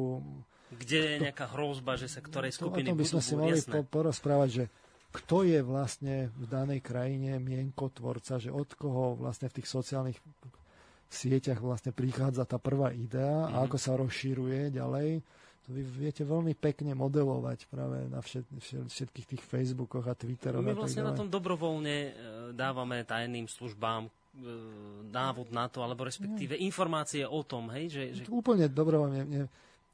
Moja priateľka hovorí, že, že má takú, sa vždy na tom zasmejem, že, že keby niekto v deväťdesiatych rokoch povedal, že si ľudia dobrovoľne na, sebe, na seba pripnú sledovacie zariadenie, tak uh, by ho všetci považovali za blázna. Mm. Hej? A dnes to nosíme fakt dobrovoľne. No, akože to slúži na telefonovanie, čo slúži, ale faktom je, že všetci dobrovoľne nosíme sledovacie zariadenie, kde presne vidno našu polohu s presnosťou v mestách do menej ako na metre môžete vlastne usudzovať a tak ďalej. Ale trochu, som, trochu sme odbočili. Ale to je dobre, táto odbočka, to je fajn. A, čiže uh, hovorili sme o tej, o tej, o tej monopolizácii a tom, o tom zneužití. Hej. Mm. Teraz uh, treba si uvedomiť, že ako narastá tá globalizácia, tak som povedal, že narastá tá vzdialenosť. Z psychologického pohľadu by sme to mohli nazvať, že, že, že to sú vlastne také nárazníky. Ja som minule spomínal tie milgramové, milgramové experimenty.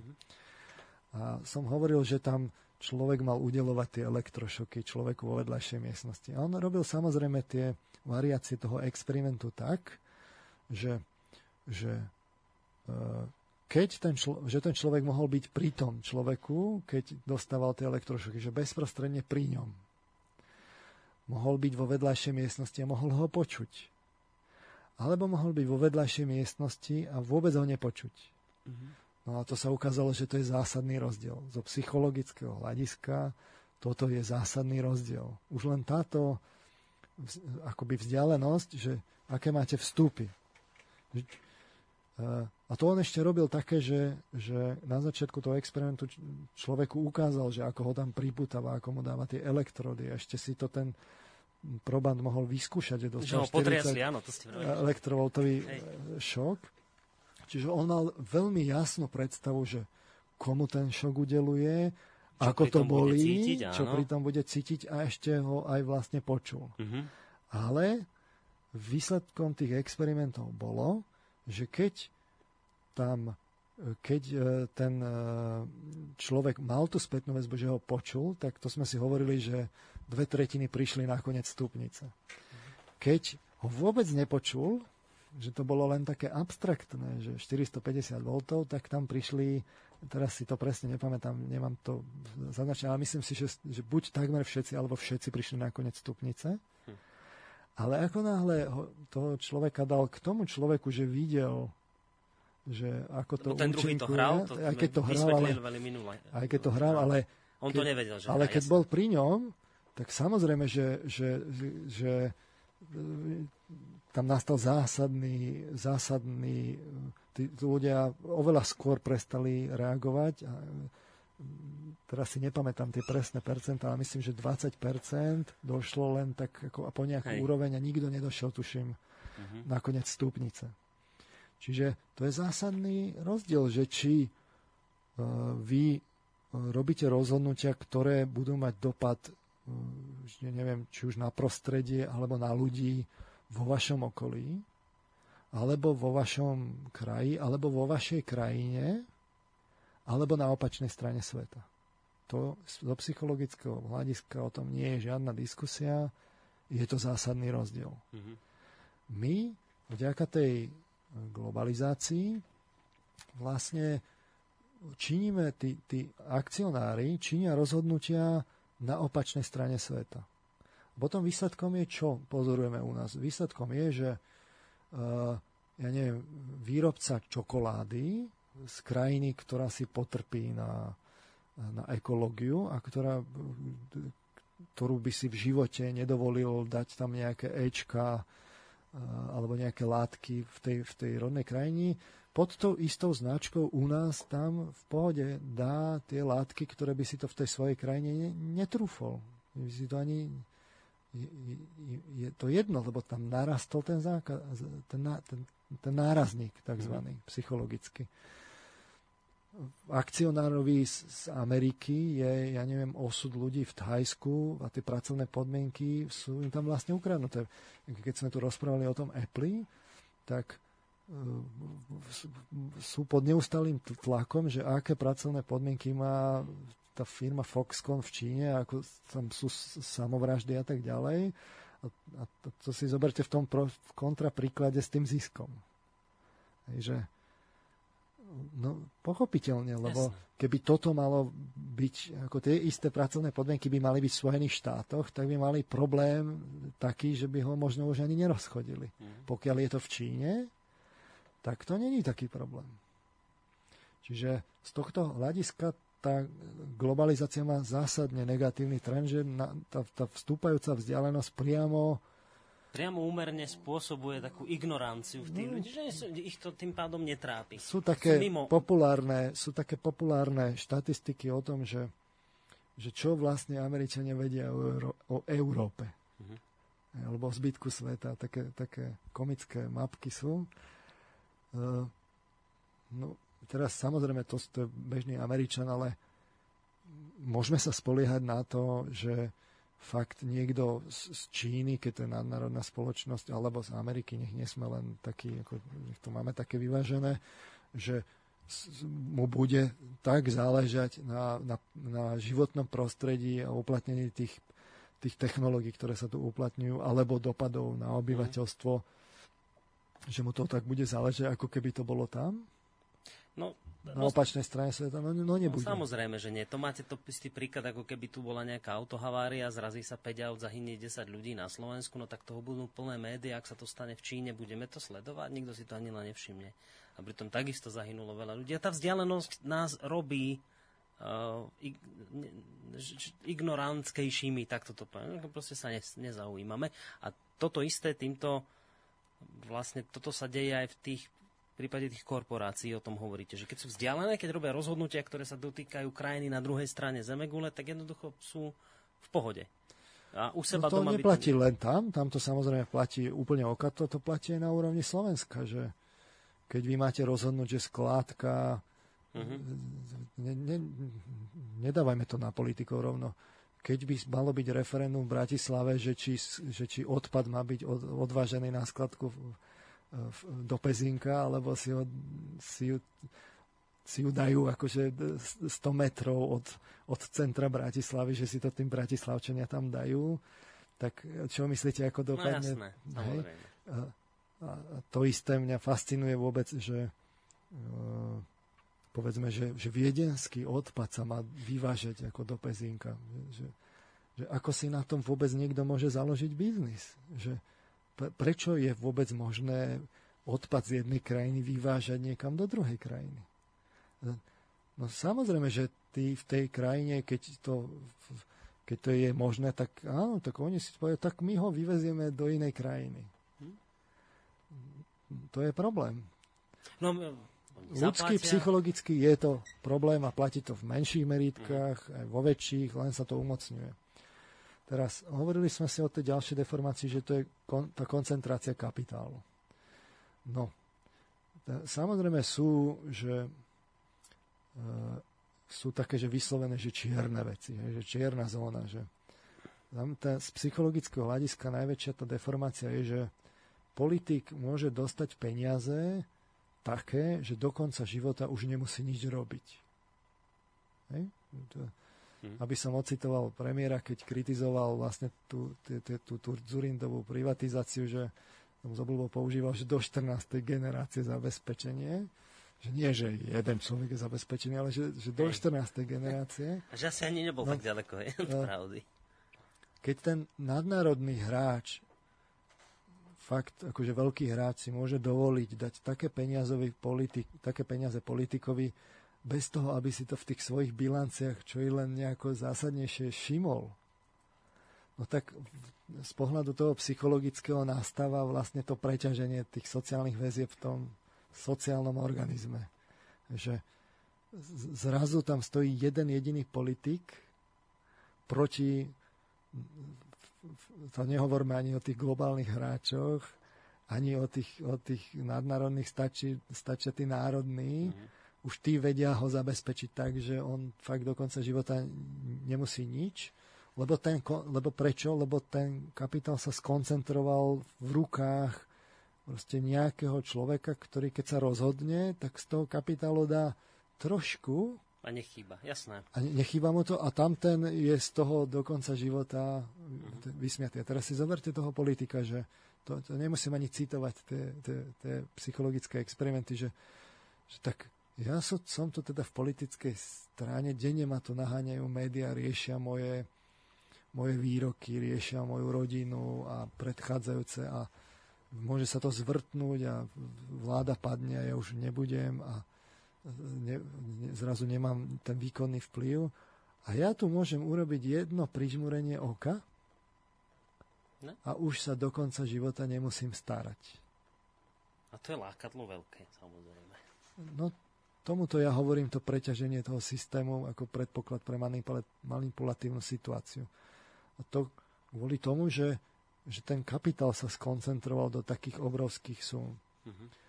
Fakt si to zoberte, že len ten príklad toho Apple, že z pohľadu toho Apple, tak to Slovensko, že čo to je za nepomer. No môže dať úplatok úplne celému parlamentu, ani si to nevšimne vo svojom vo svojej a... bilancii ročnej. Čiže no, samozrejme, tak, že tá koncentrácia kapitálu spôsobí, keď tam nie je protitlak z druhej strany, klientelizmus tej verejnej správy vo verejných zákazkách, v dotáciách, v eurofondoch a tak ďalej. To je proste vyslovene, že čierna zóna. Teraz, ale je tu potom aj taká, taká šedá zóna, kde z časti je to proti, mm-hmm. z časti sporné, to sú, ja neviem, ten dumping, posúdenie dumpingu, zníženie noriem v nejakej oblasti, neúprava alebo deravá úprava zákonov, noriem, vyhlášok, certifikácia, pridelenie certifikácií, previerok a rôznych takýchto vecí. To keď to, to není ešte, že, že, že teda veľká tá vec, že už treba za, podplatiť politika, ale na úrovni lobingu, ale tuto to pomôže, tamto pomôže a vo výsledku sa to Hej. celé poskladá.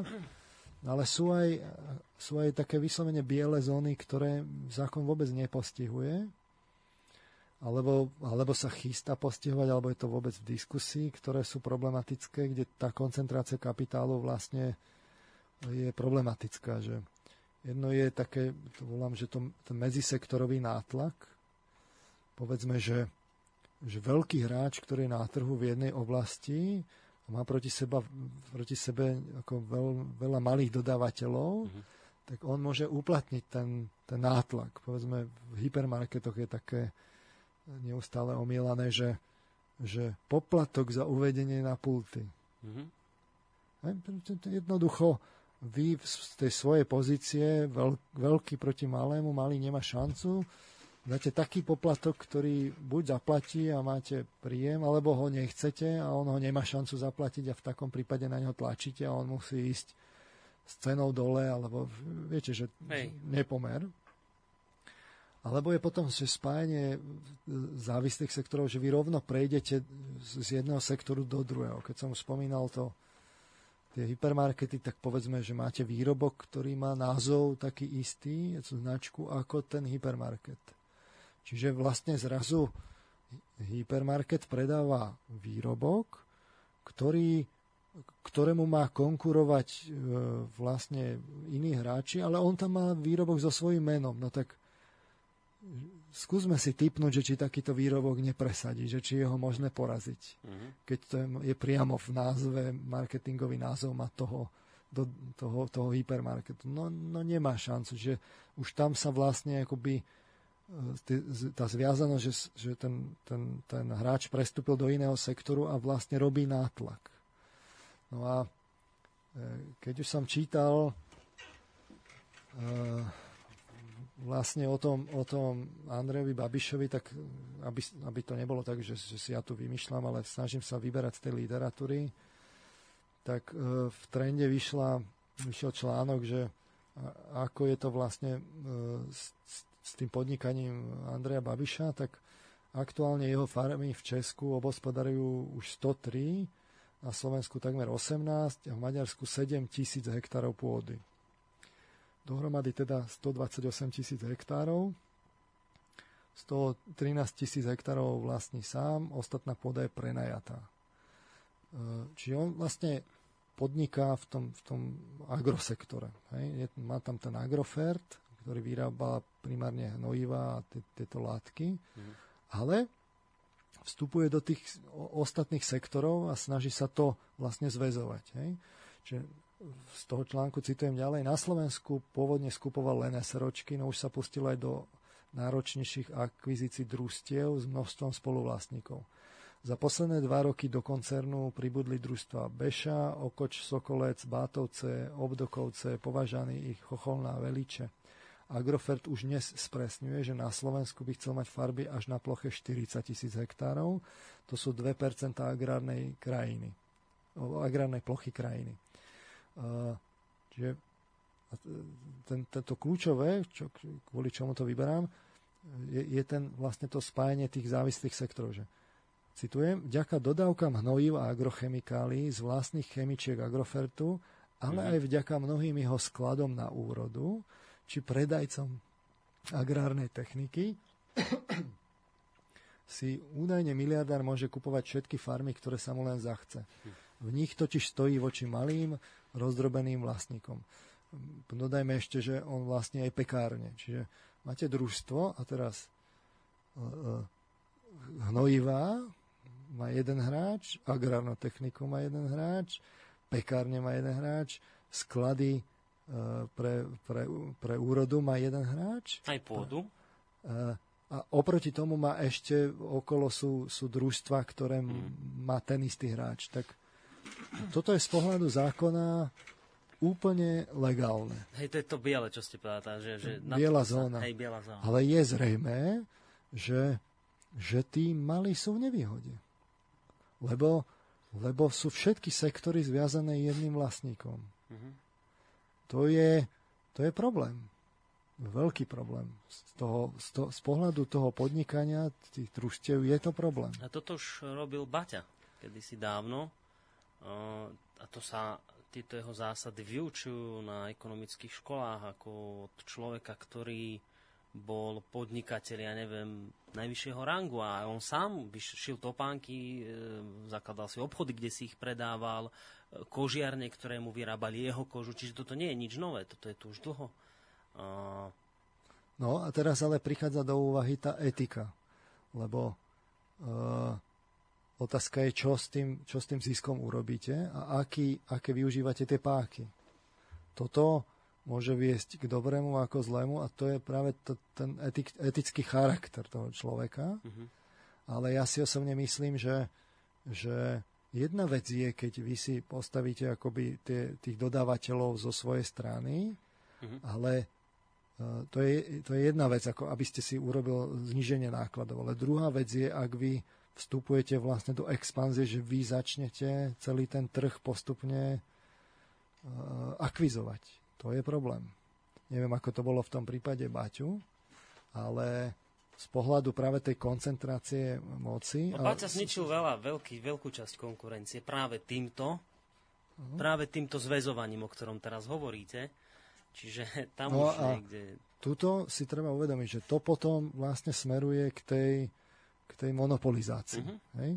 Výsledkom môže byť, že predsa doveďme to ad absurdum, že tak ja netvrdím, že to je prípad Andreja Babiša, ale predstavme si, že by mal jeden majiteľ fakt, že má celú tú pôdu a teraz dodáva tam tie hnojivá. Vlastne, že celé to robí jeden. A ešte má aj média. Myslíte si, že by sme sa dočítali, že, tie, no. že tá pôda je hnojená tak, že to je škodlivé? Lebo však keď teda hádam mi tie družstvá budú odoberať ten môj produkt, ktorý vyrábam. Hm. Hej. Takže dočítame sa o, o tom, alebo, z, alebo prejdeme teraz ako krajina na ekologické farmy, kde nebudeme hnojiť vôbec, hm. keď viete, že to sú problémy. A, a, a problémy to sú, teraz môžeme o tom diskutovať, či to je biela zóna, nie je to biela zóna, ale teraz my to rozoberáme práve z pohľadu čoho? Z pohľadu toho vplyvu na tie médiá, že keď ja vlastním tie médiá. Uh-huh. A zároveň toto robím, lebo keď ja toto robím, ale médiá sú nezávislé a naozaj sú nezávislé. A tak mi strpčujú život, tak, samozrejme, veľmi tak, nepríjemne. Tak sa to začne ukazovať a ja Hej. som pod tlakom. Ale keď, keď nie sú nezávislé, tak my sa o tom nebudeme vôbec dozvedať. A tu si treba uvedomiť, že tu je tá štvrtá deformácia, že keď máte tú koncentráciu kapitálu a teraz je možnosť vlastniť alebo financovať médiá, tak vtedy prichádza ten, tá, tá hlavná manipulácia. No týmto celé zabijete. Týmto zabijete, lebo, lebo aké sú, ako to môžete urobiť? Že? Tak môžete byť, ste oligarcha a chcete byť zrovna ešte aj mediálny magnát, no tak sa rozhodnete, že zajtra niečo kúpite. Hej? Mm-hmm. Tak to, to je úplne okaté. Teraz, ale, keď, ale vy nemusíte tie médiá kupovať. Tam sme si hovorili, že pri tých štatistikách, že, že tie médiá, vlastne oni dneska žijú hlavne z reklamy, že tá, tá, tá tlačová časť odchádza, financovanie na internete není vyriešené, to znamená, že tie médiá financuje niekto iný, to znamená, i financuje ich inzerent. No a to znamená ale, že tie médiá sú v područí inzercie, to znamená veľkých inzerentov. Pokiaľ vám odíde malý, niekto, kto je malý, tak si poviete, a dobre, však urobil niečo nekalé, napíšem to na ňu.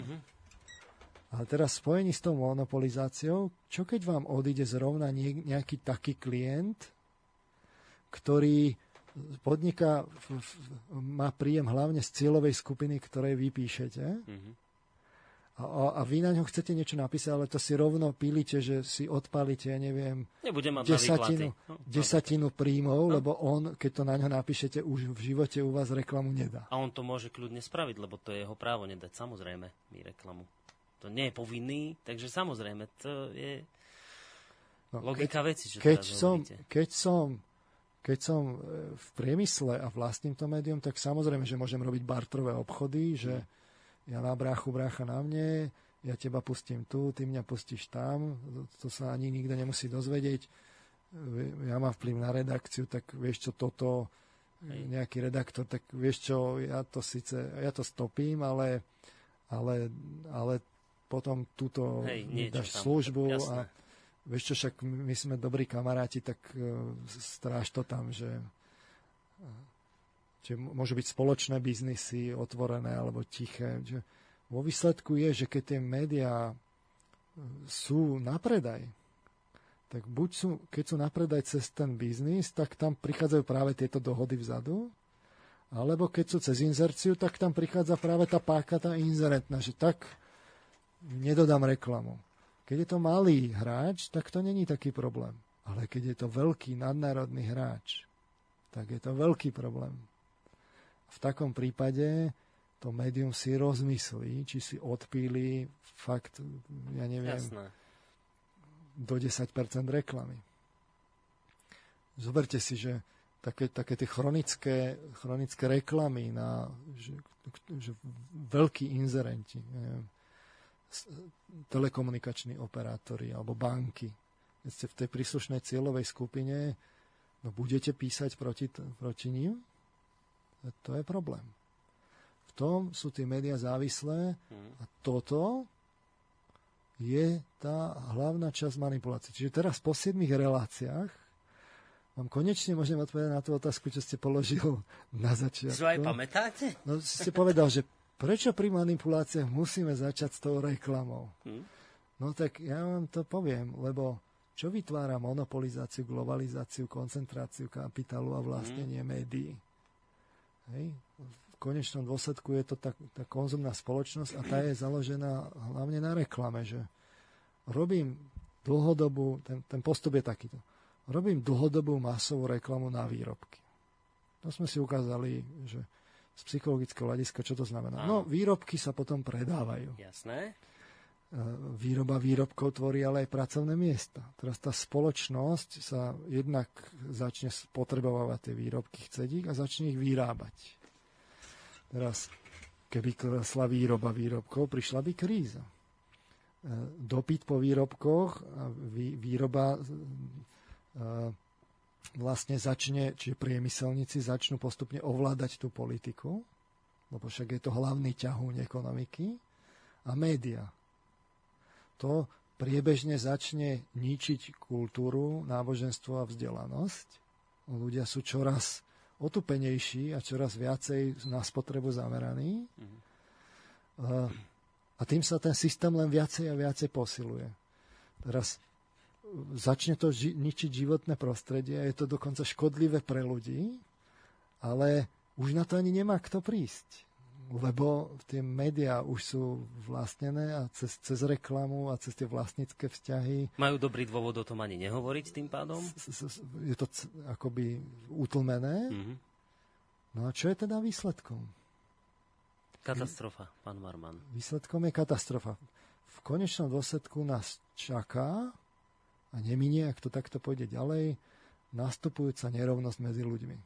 To my, len stále, my už len žijeme v takej tej bublinke, bublinke idei, že my sme tu rovní, ale všetci dobre vieme, že sú rovní a rovnejší. Proste tie elity už nie sú rovné pred zákonom. Oni sú rovnejšie. A to bolo vidno aj v kríze. Proste keď na to prišlo, že tak necháme tú spoločnosť bankrotovať, však bankrot je proste univerzálny zákon. Nie? Sú príliš veľkí na to, aby padli. Too big to fall. Že aj vo firmách to platí, že sú rovní a rovnejší. No odtiaľ je už len krok k tomu, že naozaj si to dajte do, na úroveň tej, tej štúdie švajčiarskej, fakt príďte k tým globálnym hráčom a viete, že ako to tu je. Že čo je teda, tu alternujem tie štvrtky s pánom Čalovkom, ste sa minule zamýšľali nad tou víziou, víziou že čo, čo nás spája ako, ako na západe. A jedna vec, jedna vec je, že čo by nás mohlo, aby sa to zlepšilo. No. Ale skúsme si najskôr odpovedať na otázku, že čo nás spája teraz. A viete, čo nás spája? Neviem. A spája jedna jediná vec. To je konzum. Žiadne iné hodnoty. My už v hodnotách sme diferencovaní. My nemáme už ani náboženstvo, sme sekulárni. Umenie tam neviete, že povedať, že čo je umenie, čo nie je umenie. Všetky tie dopady, čo som hovoril na, na, na, na, na tú, tie slobodné oblasti, tie, tie máme, nás už spája len konzum. Že, čo nás spája? Že my spotrebovávame a vyrábame. Vyrábame a spotrebovávame. Toto nás spája. My sme konzumná spoločnosť. No. Toto je to, čo vlastne dynamizuje tú západnú spoločnosť. A z toho ale logicky vyplýva nevyhnutný dôsledok. Kto vlastní tie výrobné prostriedky, kto ich ovláda, že má vplyv na celý ten trh a tak ďalej, ten ju riadi v skutočnosti. Takže si sám asi odpoviete, aj posluchači si odpovedia, že kto to tu vlastne riadi na, na, na tom západe. Jedna vec je, že my tu máme také akože prechodné štádium, že aktuálne by sa mohlo zdať, že v Čechách a na Slovensku, že tí lokálni národní biznismeni naakumulovali taký kapitál kritický, že už teraz odkupujú tie, tie pobočky od národných hráčov. Mohlo by sa zdať, že to teda vyhrávame a získame tú krajinu späť pod našu kontrolu. Opak je v skutočnosti pravdou. Tí Tí nadnárodní sa len konsolidujú dočasne. Z dlhodobého hľadiska ale tí národy nemajú šancu. Lebo keď sa ten nadnárodný hráč, a to nehovorím o tých globálnych, rozhodne, že toho národného položí, tak keď há dé pé krajiny je menšie ako ročný zisk veľkého hráča, tak ten, ten veľký fakt len zatlačí na ceny, ten lokálny to radšej predá. Mhm. A to nemusíme ani hovoriť o synergických efektov tých medzinárodných hráčov, ktorý národný nemá šancu vôbec akože pokryť. A tiež tie politické tlaky z hora, že my tu na, na, tí národní si akoby urobili tie linky na tej národnej úrovni politické, ale tu sú linky, ktoré si tí nadnárodní nerobia u nás, ale oni si ich robia rovno na európskej úrovni. To bolo vidno, keď bola kríza, tak proste too big to fall, pre nás Áno. Toto neplatí, my to musíme zachovať, predalo sa to, zmarketovalo sa to a, a bolo. Čiže v skutočnosti táto akože konsolidácia trhu je len príprava pre tú konsolidáciu tú nadnárodnú. To je otázka, tá otázka, tam zase nastane to preťaženie v tom systéme, lebo keď je veľká časť trhu vo vlastníckých rukách jedného človeka, tak ten nadnárodný príde a môže na jedného človeka povedať tak a teraz dostaneš proste peniaze alebo zatlačí na ňo inými spôsobmi a ten jeden jediný človek je z očí v oči tomu gigantovi zrazu, tomu, tomu tyrannosaurovi Rex. Globálnemu. No tak čo urobí ten jeden človek? Keby tam bolo, keby to bolo rozrobené, tak je to niečo iné. Ale toto je zrazu predpripravené, skonsolidované. Uh, že tuto sme v základoch ako keby toho, tej západnej spoločnosti. Že kto to tu riadí a akým spôsobom to tu riadí. A zistíte, že kľúčový, kľúčový prvok celého toho riadenia západného je tá reklama. Lebo tá ohlupuje tých ľudí. A oni potom kupujú a vzniká koncentrácia kapitálu, globalizácia, monopolizácia a tak ďalej. Začarované kolečko. Ja som sa chvíľu... Dý, že, dýcham ešte? Som rozmýšľal, že či ešte dýcham, som vás počúval.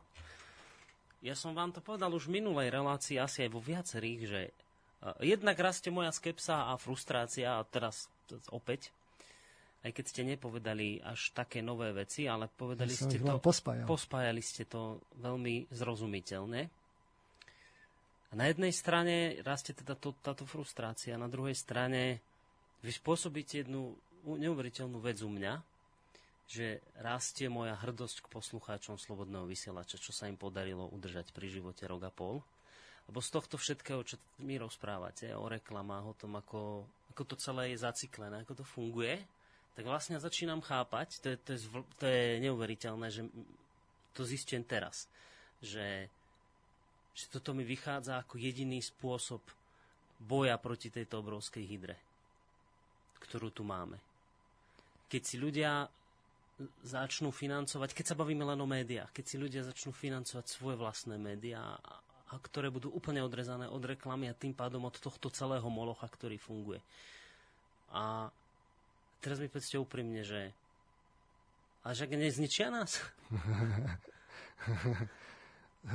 Viete, že ste uprostred veľkého, skutočne veľkého, gigantického stroja s, s kolieskami, kde vy ste jedno malé, malé zrniečko piesku, ktoré ten stroj sa živí tým, že rozdrtí. A Uh, ale o tých, o tých ako keby, že čo s tým, to si povieme na budúce, ale treba si uvedomiť jednoduchú vec, keď ten, s, tým, s, tým, s, tým, s tým prirovnaním k tomu stroju. stačí konečný počet zr- zrniečok, aby sa ten stroj zadrel. Čiže len si treba uvedomiť to, to čo som tých sedem relácií robil, že som smeroval k tomuto, že, že my sú tu teda niekoľko úrovní toho ovládania. Mm-hmm. A teraz, ale v konečnom dôsledku na konci sú tí globálni hráči. To, to jadro, ktoré ovláda ten zbytok systému. Kto im dáva moc? Ale to môžeme povedať o tých národných. No nikto ich nevolí, ale v skutočnosti ich volíme všetci každý deň. Tým, že skutočné voľby prebiehajú pri nákupoch. No, zase nehovorím nič nové. Hej. Voľby neprebiehajú vo volebných miestnostiach. Hmm. Voľby prebiehajú každý deň, keď vám vytlačia tú účtenku, tak ste niekoho zvolil. A, ale tu si treba ísť o krok ďalej. Len si to treba uvedomiť, že ale prečo ľudia volia tých, čo volia? No lebo sú vo vnútri neslobodní, lebo nakupujú kvôli tej reklame masovej. Čiže keby ste vy vlastne spôsobil, že tí ľudia prestanú nakupovať tie tie nezmysly vo, väč- vo veľkej väčšine prípadov, to sú fakt škodlivé veci, závadné veci, pozlátka a také, čo fakt nepotrebujete k životu, tak keby to prestali nakupovať, tak ten stroj sa zadre. Samozrejme, že by to spôsobilo krízu a tak ďalej, a, ale tak je otázka, že či chcete byť ďalej v tom, v tom, v tom súkolí a chcete, aby vás a hlavne vaše deti, lebo o tie ide, aby vás ten stroj z, z, z, akože zomlel, alebo radšej pôjdete vlastne do toho, že tá kríza nemusí byť nejaká valná, to, to, tomu neverte, že musí byť kríza, nemusí byť akože veľ, veľká kríza, samozrejme, že môže byť vlastne obdobie takej neistoty, ale to neznamená, že musí byť zásadná kríza, ten stroj to je len fikcia, že keď sa zadre, všetko skončí. Hmm. Pán Marman, ďakujem za, vám za neuveriteľne skvelé pospájanie týchto vecí. Uh, idem to uložiť do archívu a idem si to vypočuť znova. Majte sa pekne, do počutia. Do počutia vám aj poslucháčom. Peter Marman a Boris Koroni sa s vami lúčia.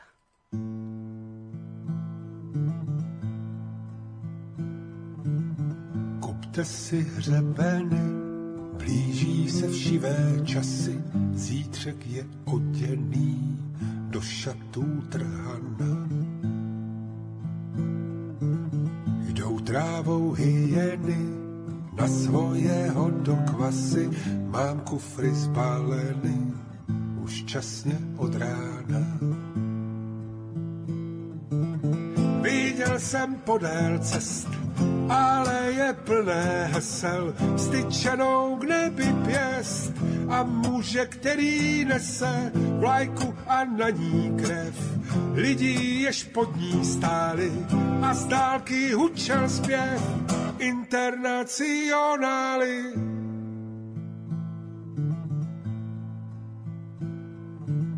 Za město na louku přijeli kolotoče, pán v rudém klobouku křičí do tlampače.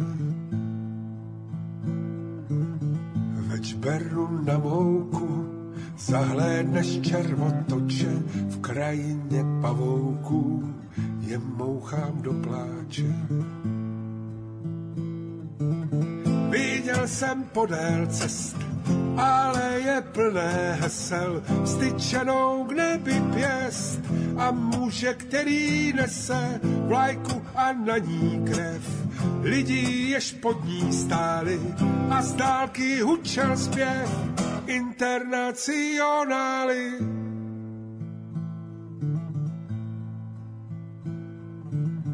Mám oči od černi a srdce od inkoustu, proroci mizerní, už jste žolt dostali. Za svitu lucerny jdem jako stáda chroustů po schůdcích do herny, abychom prohráli. Viděl jsem podél cest, ale je je plné hesel, styčenou k nebi pěst a muže, který nese vlajku a na ní krev. Lidí, jež pod ní stáli a z dálky hučel zpěv Internacionály.